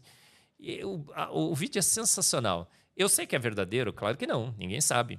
Mas você vê lá vários e vários comentários, tem muita gente que fala assim: eu peguei esse vídeo e fiz todos os testes possíveis de fraude em vídeos. Eu tenho aqui um laboratório, fiz tudo, tudo, tudo, tudo. Fundo, expandi, fiz. Não achei nenhuma evidência de fraude nesse, nesse vídeo. E tem vários relatos de pessoas naquela região de terem visto esse bicho voador lá. Aí uma conclusão lá diz assim: esse vídeo tem 30% de probabilidade de ser verdadeiro. Poxa. Aí eu fiquei pensando, um vídeo que tirei deveria ser 100%, 500% de probabilidade de ser falso, ter 30% de probabilidade de ser verdadeiro, cara, eu fiquei assim, né? Aí eu pus lá 50 evidências. Aí uma das evidências lá, que foi um naturalista durante a Idade Média, um cara entrou lá e falou assim: professor, olha só, aí o cara desenhou o bicho com duas pernas e ele deveria ter quatro. Tá errado. Haha, refutei o Eberlin. Cara. Refutou o Eberlin. eu pus 50 evidências. Eu não quero que as 50 sejam, estejam certas. Uma ou outra pode estar errada, obviamente. Agora, se uma delas estiver certa, a minha tese está tá referendada. Sim. Então, eu não preciso das 50, eu preciso de uma só. Então, ele vai ter que refutar todas para refutar o Eberlin, né? E é muita evidência. O dinossauro viveu com a gente. Eles estão extintos? Capaz até que não. Eu acho que não. Eu fico pensando, outro dia, eu sempre falo isso porque eu sonho com o tal do monstro do Lago Ness. Já tive sonhos com aquele monstro. De que de repente acharam e é um dinossauro. Olha só. Já pensou? Lá Agora na é Escócia, é né, que foi gravada, é, É difícil. Eu acho que assim, 99,99999% de probabilidade que eles foram extintos. Mas tem um, assim, um vestígiozinho de esperança. De repente, oh, o selacanto era um, um, peixe lá que disseram que era nosso ancestral anfíbio comum, né, marinho comum. Acharam nadando dos mares. Ele tinha sido extinto há 200 milhões de anos. O dinossauro é só 60, tá até mais fácil, tá, né? Mais é, perto. Dá né? para ter durado até aqui. É, eu não sei se acharemos, mas na glória os veremos. Vou mandar em cima de um. Você diz, Marcos, eu ouvi também num, podcast que você estava, que encontrou um, um fóssil de dinossauro com pele ainda, né? Com Ô, Hugo, órgão, é, né? tem um monte de artigos. Eu levei lá ó, impresso no, no Vilela, no debate. Ó, encontrou os carnívoros, os dinossauros carnívoros, praticamente todos os carnívoros, com exceção do T-Rex, já foram encontrados com restos de vegetais nos seus estômagos, certo? Então, praticamente todos os carnívoros já caíram com evidência. O T-Rex não acharam ainda. Mas outro dia, um primo do T-Rex também foi encontrado com restos de vegetais. Então, como que pode? Como que pode alguém falar agora que eu estou errado porque disse que ele era vegetariano? Todo, só falta ele, gente. Todo mundo era vegetariano, só ele que comia carne. Pera aí. Agora, quando falta o alface, até vegetariano come a picanha, ah, é. certo? Ah, certeza. A fome, né? É, eu digo que o desespero dos vegetarianos são as plantas carnívoras, né? então, olha, veja bem, o que acontece com os, os dinossauros. Ó, já encontrou dinossauro. Eh, Tem eh, dinossauro que são encontrados mumificados. Mumificado é um processo de fossilização, sim. Mas todos os órgãos internos estão, estão fossilizados. Gente, eu- morre dois, três dias, as moscas já depositam, degrada tudo. Tá tudo lá dentro, bonitinho. Ah, já mineralizou, professor. Mas, olha, muitos dos materiais de dinossauros que nós desmineralizamos não foi tudo com, com a desmineralização. Sobrou material orgânico. E tudo preservado, tem coração, tem intestino. Encontraram células sanguíneas. Agora, recentemente, o Mark Armitage acaba de publicar mais um artigo, viu, gente? Sensacional. É, tem um paleontólogo que é, é, do design inteligente, não vou citar o nome dele aqui, porque ele está terminando o doutorado. Ele falou que, ó, Marcos, se você citar o meu nome, vão cancelar meu, meu doutorado. Então, paleontólogo do bem, né? Ele mandou para mim, do Mark Armitage, encontraram coágulos de sangue. Porque o Pirula chegou lá, né? Eh, Depois fez um, um, um vídeo e disse: porque o Marcos, o Eberlin, fala lá que cortou o osso e pingava sangue. Eu não falei que pingava sangue, né, Pirula? Peraí. Mas encontraram coágulos de sangue dentro dos ossos de dinossauro. Um novo paper do Mark Armitage. Tem toda a espectroscopia, as fotos e tudo mais. Coágulo de sangue em dinossauro de 60 milhões de anos. Seria impossível isso nos 60 milhões de anos. Impossível dos impossíveis dos impossíveis. Bota impossível nisso, né, Diogo? Gente, é, tá definido. Ó, a gente tem é, colágeno de dinossauro, a gente tem é, é, coágulo de sangue, células sanguíneas, temos DNA, 17 tipos de diferentes biomoléculas. Temos a foto do James Webb, a Eva mitocondrial, o Adão Y, as mutações deletérias que a gente somou, deu 6 mil anos. Temos o afastamento da Lua da Terra, temos a- o- os deltas, o deltas de rios, como do Rio Amazonas, você vai medir dá 6 mil anos. Temos a separação dos continentes, que não pode ser por milhões e milhões de anos, senão eles não encaixariam mais. Temos muitas e muitas evidências que o universo é jovem. Se o universo é jovem, tudo é resto é jovem, Sim. certo? A foto do James Webb foi um terror. Aí publicaram um artigo recentemente. Aí o Sakane fez até um vídeo que eu não vi ainda. Olha, é, é, aquelas galáxias realmente não são tão antigas tal. Você vai olhar o, o artigo, o João Paulo fez uma análise, uma ou outra galáxia que daquela foto não era tão antiga, mas tem muitas galáxias naquela foto que de fato eram. Uma de 380 é, milhões de anos depois do Big Bang estava prontinha na maternidade do universo. Então acabou. ó, ó, o que explodiu, de fato, foi o modelo do Big Sim. Bang. Então não houve era do gelo, não houve meteoro caindo na Terra destruindo dinossauro. Ó, tem uma palestra sensacional do professor Kelson Mota. é, e quando falta tudo, haja meteoros. É, eu não me lembro o título, viu, Kelson? Me desculpa, foi sensacional no quarto Congresso Brasileiro do Design Inteligente. O professor Kelson Mota Que agora na legal. IPP-TV lá no, no meu podcast. Né? É o Legal. terceiro melhor do Brasil. É, o primeiro é o, é o Arival Cast, né? Arival. O segundo é o Plenicast, né? O terceiro é o meu, tá? tá certo. Gostou da média, né? Humildade, você falou que você É, é humilde, humil... tá ó, de todas as minhas qualidades, Aí, ó. pastor Diogo, de todas, porque eu tenho muitas, né? Vocês estão percebendo. A que eu mais me orgulho é essa humildade que realmente transparece. Você podia ter né? se colocado em Nossa, primeiro. É, claro, né? Poderia, tá vendo? Coloquei em terceiro. Deveria, inclusive. Não, olha, aí no, o Kelson Mota fala assim, cara, quando os evolucionistas não têm explicação, ah, bota o meteoro. Então, o dinossauro foi extinto, pá, caiu o meteoro. A vida não surgiu no planeta, ah, a vida foi trazida no meteoro. Tudo para eles é meteoro. É, a é o meteoro das lacunas, né? Diz que é Deus da lacuna. Não, é na- na evolução é o meteoro das lacunas. É sempre uma rochinha que vem do espaço para salvar a vida deles. E a gente não vê mais caindo na Terra desse Não, jeito, ó, ó, né? Se tivesse caído aquela, aquele meteoro para extinguir os dinossauros, tinha extinguido tudo, gente. O que, que é isso? Não tem evidência nenhuma daquele meteoro. E como é que você vai encontrar tecido mole em dinossauro hoje se aquilo lá teria acontecido há 60 milhões de anos? É impossível. É uma historinha que contaram. Ó, o design inteligente é a ciência do aqui e agora. Então, agora eu vou falar como do, do design inteligente, porque até agora é criacionista, né? Porque fora do design inteligente, você pode ser o que você quiser. Eu sou criacionista de terra jovem, de universo jovem, de vida jovem, o herege dos hereges dos hereges, né?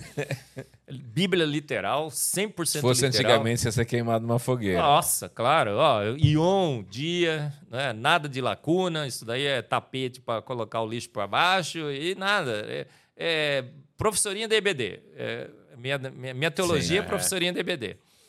E agora os, os milhões e milhões de anos do, de- desses... O que, que a gente estava falando? Da, do meteoro. Teora. do meteoro. Olha só, se, é, se esse meteoro tivesse destruído os, os dinossauros todos, o que, que aconteceria? A gente não encontraria todas essas evidências que a gente tem hoje, de tecido mole, os, os milhões e milhões é, de anos é, teriam passado na Terra. Com a, com a destruição desses seres, o que, que aconteceria no, no registro fóssil? a gente observaria a extinção dos dinossauros e com todos os demais, e a gente não teria todas as evidências que nós temos hoje para esses dinossauros aqui. Então esquece essa história de rochinha que vem do espaço. A vida foi feita pronta, o universo pronto, a Terra e a vida na Terra são extremamente jovens. Marcos, Sim. uma pergunta. É, de acordo com a Bíblia, Hum, nós vemos em Josué e em Ezequias o sol sendo parado ah, duas vezes. Sim. Como que a gente comprova isso cientificamente? É possível, através Uhum. da ciência? É, cientificamente é impossível. Porque se você para o Sol ah, para a Lua, e só o Sol e a Lua, todo o universo, toda a estabilidade do universo se desfaz. Sim. Então tem muito crente que não crê nisso porque fala: nossa, veja bem, se Deus tivesse parado o Sol, tivesse parado a Lua, todo o universo se desfaria. E Deus não pode mexer nas forças naturais. Tem uma teoria que diz isso, né? Que depois que ele acabou a sua obra, ele não mexe mais. Né? Não mexe mais? Ele é o dono de tudo. não mexe mais. Como? Jesus chega para Lázaro, Lázaro está apodrecido, cheira mal, putrescina e cadaverina. E Jesus fala: Lázaro, sai para fora. Libera as suas virtudes. A Bíblia fala sobre as virtudes de Deus. Virtudes são forças que são além das forças naturais. Então, Jesus não era mágico, não tinha um pó do plim plim plim, né? O. Papa falou sobre isso outro dia, mas mais ou menos. É, depois ele fala do Big Bang, né? concede o, o- o benefício do Big Bang. Mas Jesus não era mágico. Ele, ele tinha acesso a forças que só Deus tem, as virtudes que a Bíblia diz. E quando ele libera essas forças para agirem pelo poder da sua palavra, ela age imediatamente. E ela se contrapõe às forças naturais. O Lázaro estava apodrecido, já cheirava mal. Ele falou e imediatamente Lázaro foi restaurado. Como é que você explica isso à luz da ciência? Não tem como É explicar. impossível. Ele andou sobre as águas. Como é que você explica isso à luz da ciência? A gente sabe da ciência que tem uma gravidade que deveria ter puxado para baixo. Como é que ele transforma água- em vinho? Então há eventos que a gente percebe na Bíblia que ele usou do seu poder, das suas virtudes. Então tem crente que fala, pô, ah, não pode criar, não pode parar o sol e a lua, senão vai desestabilizar todo o universo. Então eu não vou crer. Isso daí foi uma alegoria, isso foi uma figura de linguagem, como falam para Gênesis. Absolutamente não. O, o exibido exagerado, porque eu, disse que Deus, eu digo que Deus é exibido exagerado e muito bem humorado, bem parecidinho comigo, sabe? Na minha humildade, sua né? humildade, É, humildade. plena, sua humildade plena. Eu sou imagem, Na modéstia. sou imagem e Você é semelhança imago desse dele. grande É. Deus, né? Deus é, é- eu sou pó, né? Mas é brincadeira, gente. Então, olha, o, o exibido exagerado, o que, que ele faz em- no texto lá em quando ele para para Josué, né?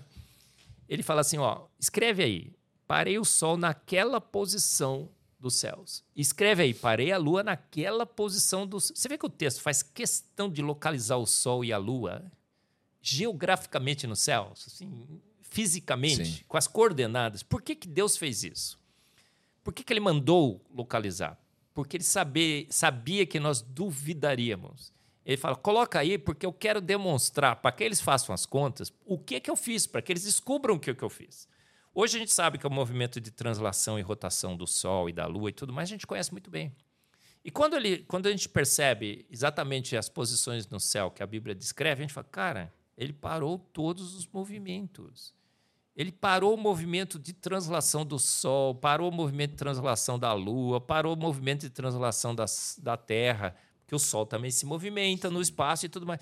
A única forma dele ter parado o Sol e a Lua naquela posição específica que ele disse que ele parou foi parando o universo. Uau. Deu um pause geral. Todos os planetas. Deus falou, Tudo. sabe como que Deus fez? Um servo dele, pedindo um pouco mais tempo para ganhar a sua batalha, ele fala: universo, pare. E o universo parou. Uau. Aí ele falou: universo, continue. O universo continuou. Esse é, esse é o Deus que você crê, Diogo? É o seu Deus que você isso crê? Isso dá um sermão, isso dá um sermão maravilhoso. É o Deus que eu, o meu Deus que, que eu creio é assim. Ele fala, ele para o universo. Para quê? Se você pedir para ele. Se ele perceber que a sua, a sua súplica vale a pena, ele para o universo para você, para ganhar uma, ganhar uma batalha. Olha só. Então, às vezes, a gente ora para Deus e fala assim: puxa vida, isso é muito difícil, Deus nunca vai me atender. Ele vai parar o universo se precisar, para que a sua, a um sua petição seja atendida. Se você de encher de lágrimas. Se você tocar o coração de Deus. Pensando. Não é? Em Deus dessa maneira. É. Verdade. Deus ah, é Deus é maravilhoso. É maravilhoso, sim. Os três chorão aqui. Mas vamos lá. Bora. Bora! Por amar a Deus, a gente, é. a gente pensa ah, A mulher assim. que vertia sangue, né? É. Ela encosta nas vestes de Jesus. Nem sequer na veste ela encostou, ela encostou no cordão, né? Que amarrava as vestes. E aí ele, Jesus para e fala: Senti que de mim saiu poder. E ele para e, e fala: Tua fé te curou. Sim. Tua fé te curou. É um Deus maravilhoso que para o universo para atender a súplica dos seus. Então, agora a dúvida de quem tinha aqui: tinha problema se Deus parar só o céu, o sol e a lua? Não tem, parou tudo. Oh, o nosso Deus, é, o Deus criou o universo. É, é, o exibido exagerado chega em Gênesis, né? no quarto dia, ele fala assim: Aí criei o astro maior para governar o dia, o menor para governar a noite, e ele especifica o tamanho, porque a gente não consegue saber quem que é maior ou menor da Terra, porque eles têm o mesmo diâmetro. E ele diz: e criei também as estrelas. E aí a gente vai olhar as estrelas, são hoje já são mais de 2 trilhões de galáxias. Cada uma dessas galáxias com 100 a 200 bilhões de estrelas. São mais de 60 sextilhões de estrelas. Maravilhoso tudo. E ele diz: eu criei. Aí o exibido exagerado ainda chega e fala assim: e o pior, cara, que eu conheço-as todas e chamo-as todas pelo, pelo seu nome. nome. É demais, né? Já imagina, Maria, Antônia, Joana. Haja nome, hein? Haja nome. É. Isaías ainda fala que ele pega o mar com a, com a mão, faz com uma concha e coloca todo o mar na Ele mão mediu dele. o universo. O universo diz que é imensurável. Ele mediu com as palmas das suas mãos, não é? Com a palma das suas mãos. Esse é o Deus que nós cremos, não é, Diogo? E o, o, é um Deus que tem todo o poder e autoridade. E a gente, às vezes, fica tentando diminuir a seu poder, a sua autoridade, é frente a forças naturais. Fica achando que Darwin pode ser usado para. Outro dia estava em São Paulo, foi o evento mais esdrúxulo da história da, da cidade de São Paulo. Gente, foi o evento mais esdrúxulo da história de São Paulo e fiz, tiveram a ousadia de me convidar. Eu quase que fui, eu só não fui por. Senão, você já sabe, né? Eu sou Cristo, eu sou Cristo entrando no templo, né? expulsando os mercadores. Outro dia falou assim: nossa, professor, o senhor devia ser que nem o Rodrigo Silva. Rodrigo Silva é calmo, tranquilo, né, tal. Você é meio assim, né? Eu, gente, Deus nos fez a sua imagem e semelhança. Jesus era calmo e tranquilo, mas quando ele entrava no templo e tinha ah, mercadores, né, ele descia lenha também, né? Não então, tinha tem, conversa. Tem, tem humanos, né? A imagem de semelhança de Deus. Alá, Rodrigo Silva, né? Que ele sempre calmo. E Alá, Marcos Eberlin, né? Tudo bem. Tinha Pedro, né? Pedro e João. João, é. Um cortava a orelha, né? Eu sou meio de cortar a orelha. e, o outro, e o outro no começo pedia fogo. É. Depois eu, ficou bom. É, aí eu vou no. Recebo o, o evento mais esdrúxulo da história de São Paulo, gente. O, tinha um título assim: Lendo, Lendo a Bíblia com Charles Darwin. Lendo a Bíblia com Charles Darwin. Tem cristão que é associado a essa associação. Tem cristão que foi no evento. Outro dia, num debate, mas, professor, eu fui, achei maravilhoso. lendo a Bíblia com Charles Darwin. O que, que acontece nesse evento, cara? Primeiro que você está é, burlando a primeira lei das professorinhas da IBD. Lei número um da professorinha da IBD. A Bíblia se lê com a Bíblia. Você faz uma exegese da palavra de Deus. A Bíblia completa a Bíblia. A Bíblia completa a Bíblia e ela fala por si só. É, você lê e ela fala para você. É, você tem que absorver da Bíblia, não, não colocar suas visões e, e, e preconceitos e teorias de homens para ler a palavra. Você vai quebrar a cara. A minha professorinha da EBD falou assim: Marcos, você abre a Bíblia, esquece tudo que você tem de conceitos e pré-definições e lê a Bíblia e fala: Deus, fale através da sua palavra. E quando você lê a Bíblia, não tem espaço para Charles Darwin ali. Quando você tenta colocar teorias de homens, Marcos, você vai quebrar a cara. Então, ó, como é que posso ler a Bíblia com Charles Darwin? Na realidade, eu tenho que fazer o contrário. Minha professorinha da IBD, viu, o pessoal todo que foi nesse evento, ela me ensinou a fazer o contrário, ler Charles Darwin com a Bíblia. E quando eu leio Charles Darwin com a Bíblia, eu falo assim, cara, errou. Olha, todo mundo que está nos vendo, se vocês conhecem a palavra de Deus, você não precisa saber biologia. Você não precisa nem saber quais foram as propostas de Charles Darwin com detalhes. Mas Charles Darwin disse que nós somos amebas evoluídas, que naquela sopa ácida escaldante venenosa, há bilhões de anos surgiu a nossa tataravó, aquela ameba primordial, que lenta, gradual e sucessivamente foi evoluindo, passou pelos chimpas, que, é, que são os nossos manos, né? pelo menos ali do Paquito, até dar em nós, aqui, essas três amebas evoluídas que estão no Plenicast falando sobre pensando. Deus. Pensando, raciocinando, rapaz. Você, com a Bíblia, você não precisa saber os detalhes da teoria. Você não precisa ler papers, você não precisa saber as evidências. Você abre na palavra de Deus, ah, no princípio criou Deus os céus e a terra. Façamos o homem a nossa imagem e semelhança. Não tendes lido que desde o início os fiz homem e mulher? Você já sabia que Charles Darwin estava errado. Sim. Olha só que grande guia que a Bíblia é, Diogo. E a Bíblia é capaz de responder todas ela, essas questões. Ela, ela refutou, a, o primeiro a refutar Charles Darwin não foi Mendel, né? O João Paulo diz que foi, né? Cientista foi, mas a própria Bíblia já o refutava. Você não precisa saber de ciência para saber que o Charles Darwin estava errado, porque a Bíblia já dizia que ele estava errado. Sim. E hoje a gente sabe que ele quebrou a cara mesmo. É, fez a pior proposta possível para a origem da vida que poderíamos ter mutações, defeitos causando benefício. Já viu algum defeito? Defeito causa defeito. defeito problema. Problemas. Gente, é, ele foi contra a, a lógica da, da, das coisas óbvias da vida. Que qualquer um. Por que, que a evolução não vende? Ah, outro dia eu estava num debate com Sandro de Souza, escreveu o um livro. Ah, Uh, a goleada de Darwin, que óbvio a plenitude não vende, não, vende? Não, não. não, né? Esses livros aí vocês não, iam vender. Nada que vai contra é, a também, nossa fé. Aí. aí, aí eu tava com ele assim falei, ô Sandro, goleada de Darwin? Mas faz uma pesquisa. Você sabe que fizeram uma pesquisa no Brasil recente? É, entre todos os países, muitos países, perguntaram: você crê em Deus? O que aconteceu? Qual foi o país em primeiro lugar? Brasil. Brasil, 89% dos brasileiros disseram que creem em Deus. Estados Unidos, 70 e pouco tal. Aí eu mandei para o pessoal lá dos Estados Unidos, lá do Discovery, falei para o John West, assim, mandei um e-mail. Ei, John, na realidade, in God we trust. é uma frase que devia ter ser que valer para o Brasil, viu? É, porque os Estados Unidos já está é, sétimo, tá oitavo lugar. É. Aí eu falei para o Sandro, Sandro, goleada de Darwin? Mas você vai na rua e faz uma pergunta, 90%. Naquela época era 90%. Parece que não mudou, né? brasileiro é esperto, né? Assiste os meus podcasts, né? lê, os, lê o Antevidência, lê o Fomos Planejados, da Ezion, né?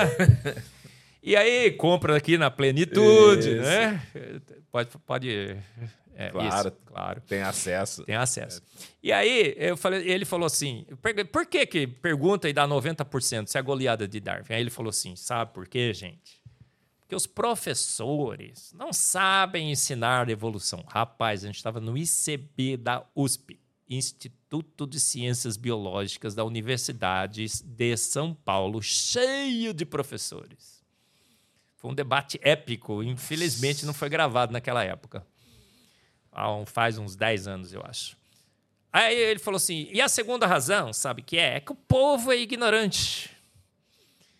Aí eu peguei a palavra e falei assim: rapaz, eu tinha naquele momento que eu tinha parado a minha palestra, tinha parado no último slide e o próximo slide era esse. Eu falei, ô Sandro e todo mundo que estava lá, eu vou mostrar de fato o que acontece. Você falou que foram os, os professores? Gente, falou que a culpa é de vocês. Depois E fogo ainda. cheio de gente.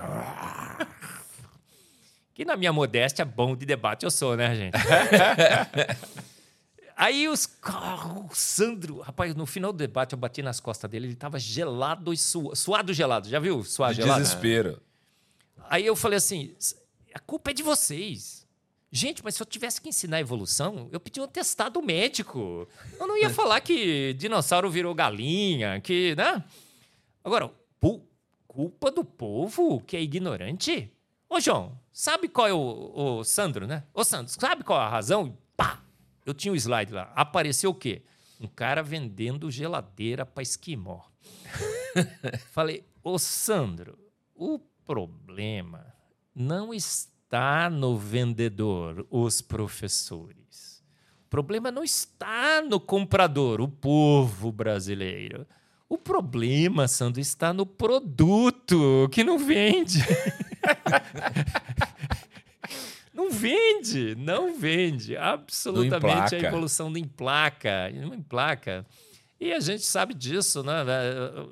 150 anos de doutrinação na evolução.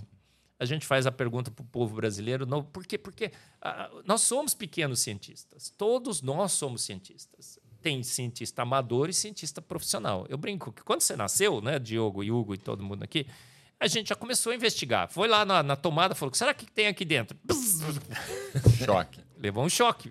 Aí alguém falou assim: era eletricidade, você passou a crer no elétron, não é? Você nunca viu o elétron, mas você passou a crer. Aí você começou, continuou com seus experimentos. Né? Pulou, quebrou a perna, já sabe que não pode pular, né? Tem um amigo meu aqui em Campinas, é, que é o Magno. Outro dia encontrei o pai dele. Ele pôs uma roupa de super-homem é, e pulou do segundo andar do prédio. Sorte que ele caiu em cima de uma árvore, quebrou o braço e a perna. Primeira igreja batista de Campinas, o Magno. Aí o que, que ele aprendeu? Aprendeu sobre a lei da gravidade, né? Ninguém sabe como é que a gravidade age, mas todo mundo acredita nela, não é? Exatamente. Então as evidências são muito claras, a gente nunca viu, mas a gente sabe que há um Deus. Esse Deus é real, ele se manifesta através das suas obras. A Bíblia fala porque os atributos invisíveis de Deus, o seu eterno poder e a sua divindade, se veem claramente. Por isso a gente sabe que nós fomos planejados, é a maior descoberta científica de todos os tempos, com capacidade de prever esse, esse Deus maravilhoso que criou todas as coisas. Posso fazer uma última pergunta? Oh, opa, já acabou? Poxa, Poxa vida. Penúltima Todos esses pergunta. assuntos aqui que eu queria discutir. manda bala. É lá naquele debate do século, gente, eu tinha uma lista de vários e vários assuntos. Química, bioquímica, que eu queria pegar de vez o Pirula, né? A gente deu uns trancos no Pirula, legal. Mas queria pegar de novo, viu, Pirula? E- e A gente marcou outro. é, Legal. Em outubro do ano que vem, para checar as fotos do James Webb. E essa listinha aqui eu vou fazer questão, viu, Pirula? Vai levar debaixo do braço e é, vai, vai discutir. A gente tem orado pelo Pirula, né? Eu falo em todos os podcasts, né? O Rodrigo Silva ficou com o Pirula por nove horas. Aí o Rodrigão chegou assim, né? Vou contar, Rodrigo, pode? Ele falou que pode. É, é, ele falou assim, pessoal, lá do Design Inteligente, o que, que vocês acham? Que assunto que, eu, que eu debato com o Pirula, né? De ciência, assim, que eu poderia, é, pelo menos, né, discutir, porque ele é teólogo, né? E arqueólogo. Aí a gente falou assim, nenhum, nenhum, Rodrigão. Vai falar de biologia com o Pirula? Ele disse, o Pirula é inteligente. é- a sabedoria ele vai estar melhorando, né? Parece que ele está se aproximando de Deus. Mas ele é muito inteligente, ele vai te pegar. O, aí o Carlos, lá no no nosso grupo, falou assim: Pirula, o Rodrigo Silva, você tem que ser, na realidade, o pastor que o Pirula nunca teve. E você pode assistir aquele podcast lá do Pirula com o Rodrigo Silva, sensacional, do Inteligência Limitada. Você vê que todo tempo o Rodrigo Silva é o pastor que o Pirula nunca teve. Até entrei lá, fiz uma pergunta, né? O Rodrigo. Ah, tá. a gente percebe que depois disso o Pirula ficou abalado, gente. Pirula ficou abalado, né, Pirula? Tá Por isso que a gente tem orado para ver se esse abalo, né, com as- nossas Sim. orações aumenta mais. Seria sensacional ter o Pirula do nosso lado. Com certeza. Defendendo a verdade, viu, Pirula? A verdade dos fatos, que você conhece muito bem. Acho que todo ateu sabe. Sabe que há um Deus, todo ateu sabe que Deus fez. E o ateísmo, na realidade, é... toda criança crê em Deus. Sim. Toda criança crê em Deus. O Douglas X escreveu um livro, Undeniable, que toda criança crê em Deus, porque é um pequeno cientista. É, quando chegam 16, 17 anos, também foi assim com você, não foi, Pirula? É, você passa a, a não gostar mais de Deus. Ou Deus foi injusto com você. Ou, o Pondé falou: olha, tudo. é, todos os moleques tinham coisa que eu não tinha, né? Eu achava que Deus era injusto comigo.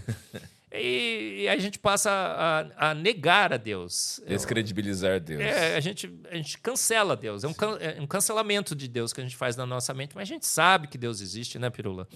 E você sabe que as evidências do design inteligente são fortíssimas, né, Pirula?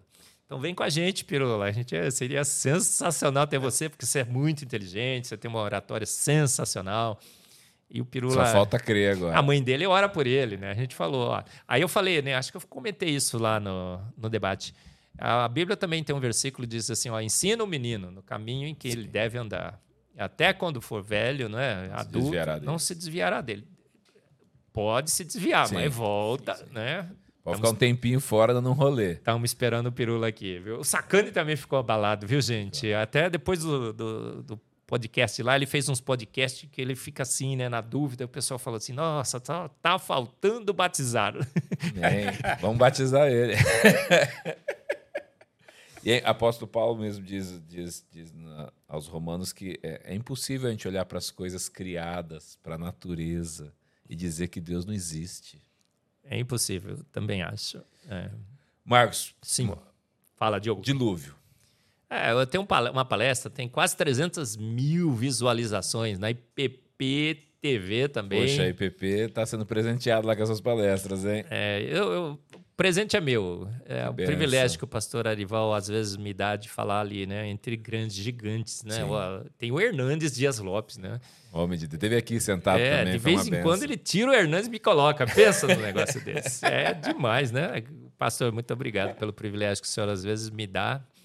E eu sei que é um privilégio imenso, porque ele, deslo- ele desloca o Hernandes, pensa.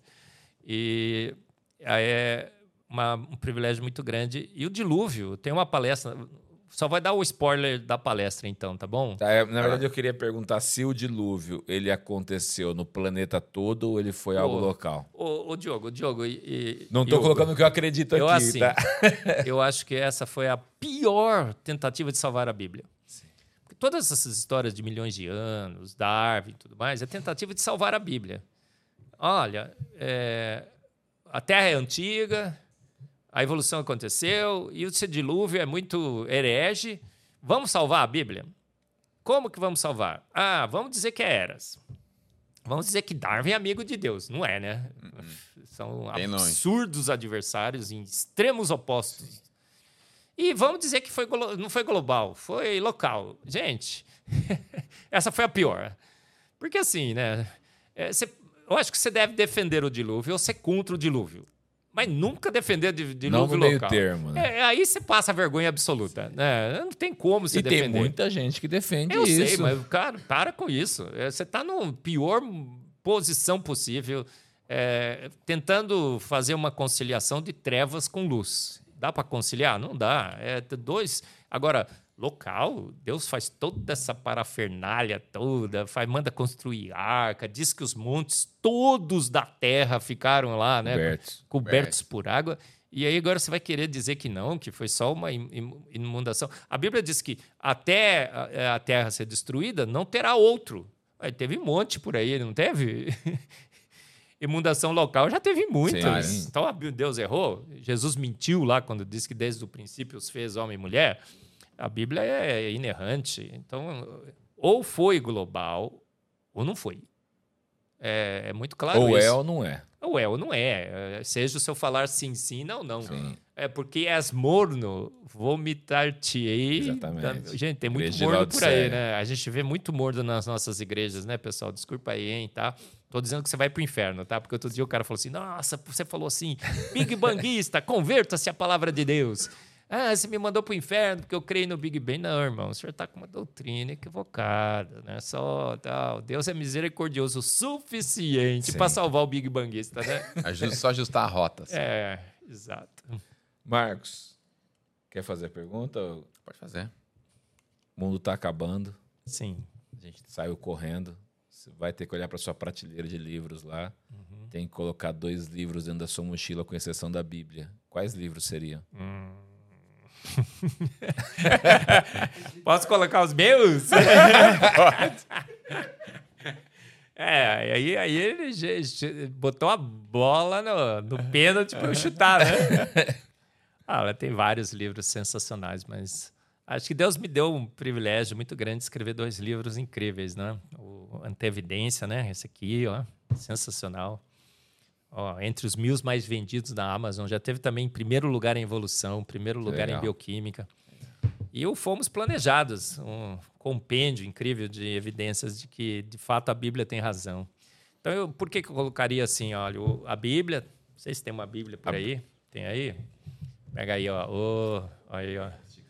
Vamos lá, ó. Você teve uma evolução melhor, seu É, braço é maior. Põe aqui, ó, de pezinho, ó. Por que faria essa coleção? Porque aqui é a palavra inerrante de Deus. É todo o saber e e conhecimento necessários para o, para o homem estão nesse livro. É, e o que acontece com esses dois? É, é ciência que corrobora a palavra de Deus. Então a Bíblia diz assim: ó, fazei prova de mim, estáis sempre prontos a dar razão da sua esperança. Então é, é mais razão para a sua esperança. É, é boa ciência, a ciência do design inteligente, que confirma a palavra de Deus. Tem um livro, posso citar? Pode, Já pode, que se deixaram claro. ser herege aqui, já citei até nome. Tem um livro que é assim, ó, Quatro Visões Cristãs sobre as Nossas Origens. É daquela associação.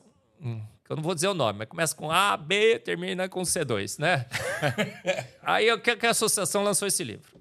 Aí, quatro visões cristãs sobre as nossas origens. E colocaram o design inteligente lá. A gente tem quatro visões cristãs sobre as nossas origens, Diogo? Tem? Eu tenho uma. Eu só tenho uma. Quantas visões nós temos sobre o aborto? Uma. Sobre a salvação? Uma. Uma. Casamento? Uma. A gente só tem uma visão cristã Que é sobre as visão nossas bíblica. origens. A Bíblia. Deus fez pelo poder único e exclusivo da sua palavra, desde o princípio, seis dias, 20, eh, 24 horas e tudo mais. Aí eu peguei esse livro, li e tal, e falei, vou jogar fora. Aí depois eu decidi não jogar mais. Por quê? Porque alguém pode achar, vou botar fogo naquela coisa. vou botar fogo, fogo. Por quê? É, é- é- é ciência que, co- que vai- confronta a palavra de Deus. Isso não existe, ó. Boa ciência. Então eu colocaria esses dois livros do lado da palavra. Agora, o que acontece se você colocar livros de ciências do lado da palavra de Deus? Daqui a 100 anos, o que acontece? Até as evidências que talvez eu cite aqui estejam desatualizadas. Sim. Agora a Bíblia estará lá, ó, de pé, firme e forte. Eu falo que é o teste da prateleira, da estante, da, da biblioteca, o teste da biblioteca. Coloque sua Bíblia e encha de livros de ciências do lado, e espere 100 anos. 100 anos. O que, que acontecerá depois desses 100 anos? A Bíblia estará de pé, ainda mais atualizada, ainda mais verdadeira. E todos os livros já foram. Se você usar qualquer um desses livros na sua aula, você vão lá na ouvidoria e reclamar que Três está mil usando e poucos anos de escrita atualizada. ah, 66 livros, é, ao longo de 1.500 anos, né? Foi escrita. Quantos escritores da palavra? Inúmeros Inúmeros. escritores. E todos com a mesma narrativa, uma narrativa que bate hoje com a Sim, e nenhum se contradiz. em nenhuma nada. contradição, né? Em, em espaço de 1.500 anos. 1.500, é, absurdamente. Marcos, obrigado. Opa! Por mim, eu ficaria aqui mais Ah, mas a algumas tarde horas. toda conversando e bater o recorde das E a 10 Polícia horas. Federal ia começar a mandar mensagem na, minha, na, na minha celular aqui. Conhece a Polícia Federal? Esposa, eu eu tenho uma também em A casa. doutora Elizabeth. Cadê você? E foi uma benção ter você aqui. É um privilégio poder conversar Também. dessas coisas Também. e ouvir a grandeza de Deus através da criação dele, né? Então isso é, enche nosso coração de alegria. Então obrigado por esse tempo, obrigado pela sua disponibilidade de estar aqui. Esperamos poder recebê-lo aqui outras vezes também. A gente que é conterrâneo aqui de Campinas. Então, obrigado. Vamos assistir um jogo da Ponte junto Ô, também. É. Vamos lá, vamos chamar o meu, meu primo, Marco Isso. Antônio Eberlin. Ele tem me convidado para ir lá. vai. Eu fui outro dia com o Nicolas, mas não quis incomodá-lo. Vamos que vamos. Antes, de, ter- antes de terminar, Marcos, a gente Sim. sempre dá um, dá um bônus pra galera que tá nos, nos assistindo aí. Uhum. Pra você que tá nos assistindo aí, amigo, nas próximas 24 horas, o Richard, agora tem o, o Paquito, O Paquito. O é, Paquito nosso vai tá- Paquito aqui. o Paquito e o Gustavo. O Paquitinho. O Paquitinho, é. Vamos colocar para você aí um QR Code na tela com 10% de desconto para você adquirir os livros aí do Marcos e levar para sua casa. Então, próximas 24 horas, cupom de 10% de desconto para você comprar os livros aí e ser muito abençoado. Beleza? Amém. Amém. Posso mostrar só o interno disso Claro, aqui? Ó. Olha o trabalho do João, gente. Ó, dá uma olhadinha aqui, né? Acho que tá todo mundo me vendo. Ó. Lindo, capa dura. É, é o Pintura livro- lateral. O livro merece, né? Assim, modéstia à parte. Não, ficou bonito. Mas olha, olha o que o João fez, rapaz. O capista Não, lá da. Zion. Coisa linda, linda, linda. Sensacional o livro. A guarda interna, Foi uma- a capa do a vagalume. guarda mais bonita que eu vi até hoje. Lindo, lindo, lindo. É lindo. Muito lindo. Eu nunca E- vi uma guarda assim. E aí fica ainda melhor quando você lê, gente. Nossa, aí que a coisa melhora Aí mesmo. desperta É, mesmo. Aí vai. é, ó, ficou bem legal esse. O Fomos Planejados, ó, ele já vendeu 40 mil cópias. 40 mil cópias no Brasil. E sim, sem, sem divulgação nenhuma. Agora que a plenitude está no negócio, não. Agora vai andar. Agora Vamos vai. dobrar para 80 mil. É, Vai faltar papel do Brasil. não, agora Vai. Priscila comemorando. estamos com a Ezion A e a Ple... Priscila, a Priscila só pensando na comissão lá. Ezion e, ó, Coval, Ezion e Plenitude. É essa é a trindade Ah, é. Vamos orar? Vamos orar, Vamos. Marcos. Ah. Ora aí por quem está ouvindo a amém, gente. amém, amém. Por esse tempo que nós tivemos. Senhor Deus, nosso Pai Todo-Poderoso, Criador dos céus e da terra, cremos, Senhor, que no seu poder e na sua autoridade para tudo criar pelo poder único e exclusivo da sua palavra. Cremos que a Bíblia anuncia essa verdade, cremos que a ciência anuncia essa verdade, porque os seus atributos invisíveis se veem claramente. E que, Senhor, que essas, essas horas que estivemos aqui com o Diogo, com o Hugo, nesse podcast, que muitos possam ver e melhor entender a sua glória, melhor entender a sua obra e se aproximarem mais de ti, Senhor. Esse é o nosso único objetivo. Que todos nós possamos não só crer, mas estarmos também prontos a dar a razão da nossa esperança. Cremos um Deus que se mostra claramente pela sua obra. Então, a, a esse Deus infinito, invisível, mas real, eterno, onipotente, onisciente, seja então o nosso louvor, a nossa glória, que os céus que manifestam a sua glória, Senhor, também possam, juntos com esses céus, que nós possamos também manifestar a sua glória na nossa vida, no nosso testemunho, que a gente possa, sem medo, sem receios de censuras, anunciar a todos que a tua palavra é verdade, que a ciência está do teu lado, Senhor, que o Senhor é autor e consumador da ciência. É o Senhor que criou todas as coisas, nos criou a sua imagem e semelhança. Que essa verdade seja propagada ao mundo pela plenitude, pela Ezion, pela Coval. Que mais e mais homens de fé corajosos se levantem no Brasil e que possamos exportar para o mundo essa verdade. Amém. Essa é a minha oração em teu nome, Jesus. Amém. Amém. Amém. Valeu. É uma benção. Valeu, Hugo. Muito bom, cara. Valeu. Muito bom.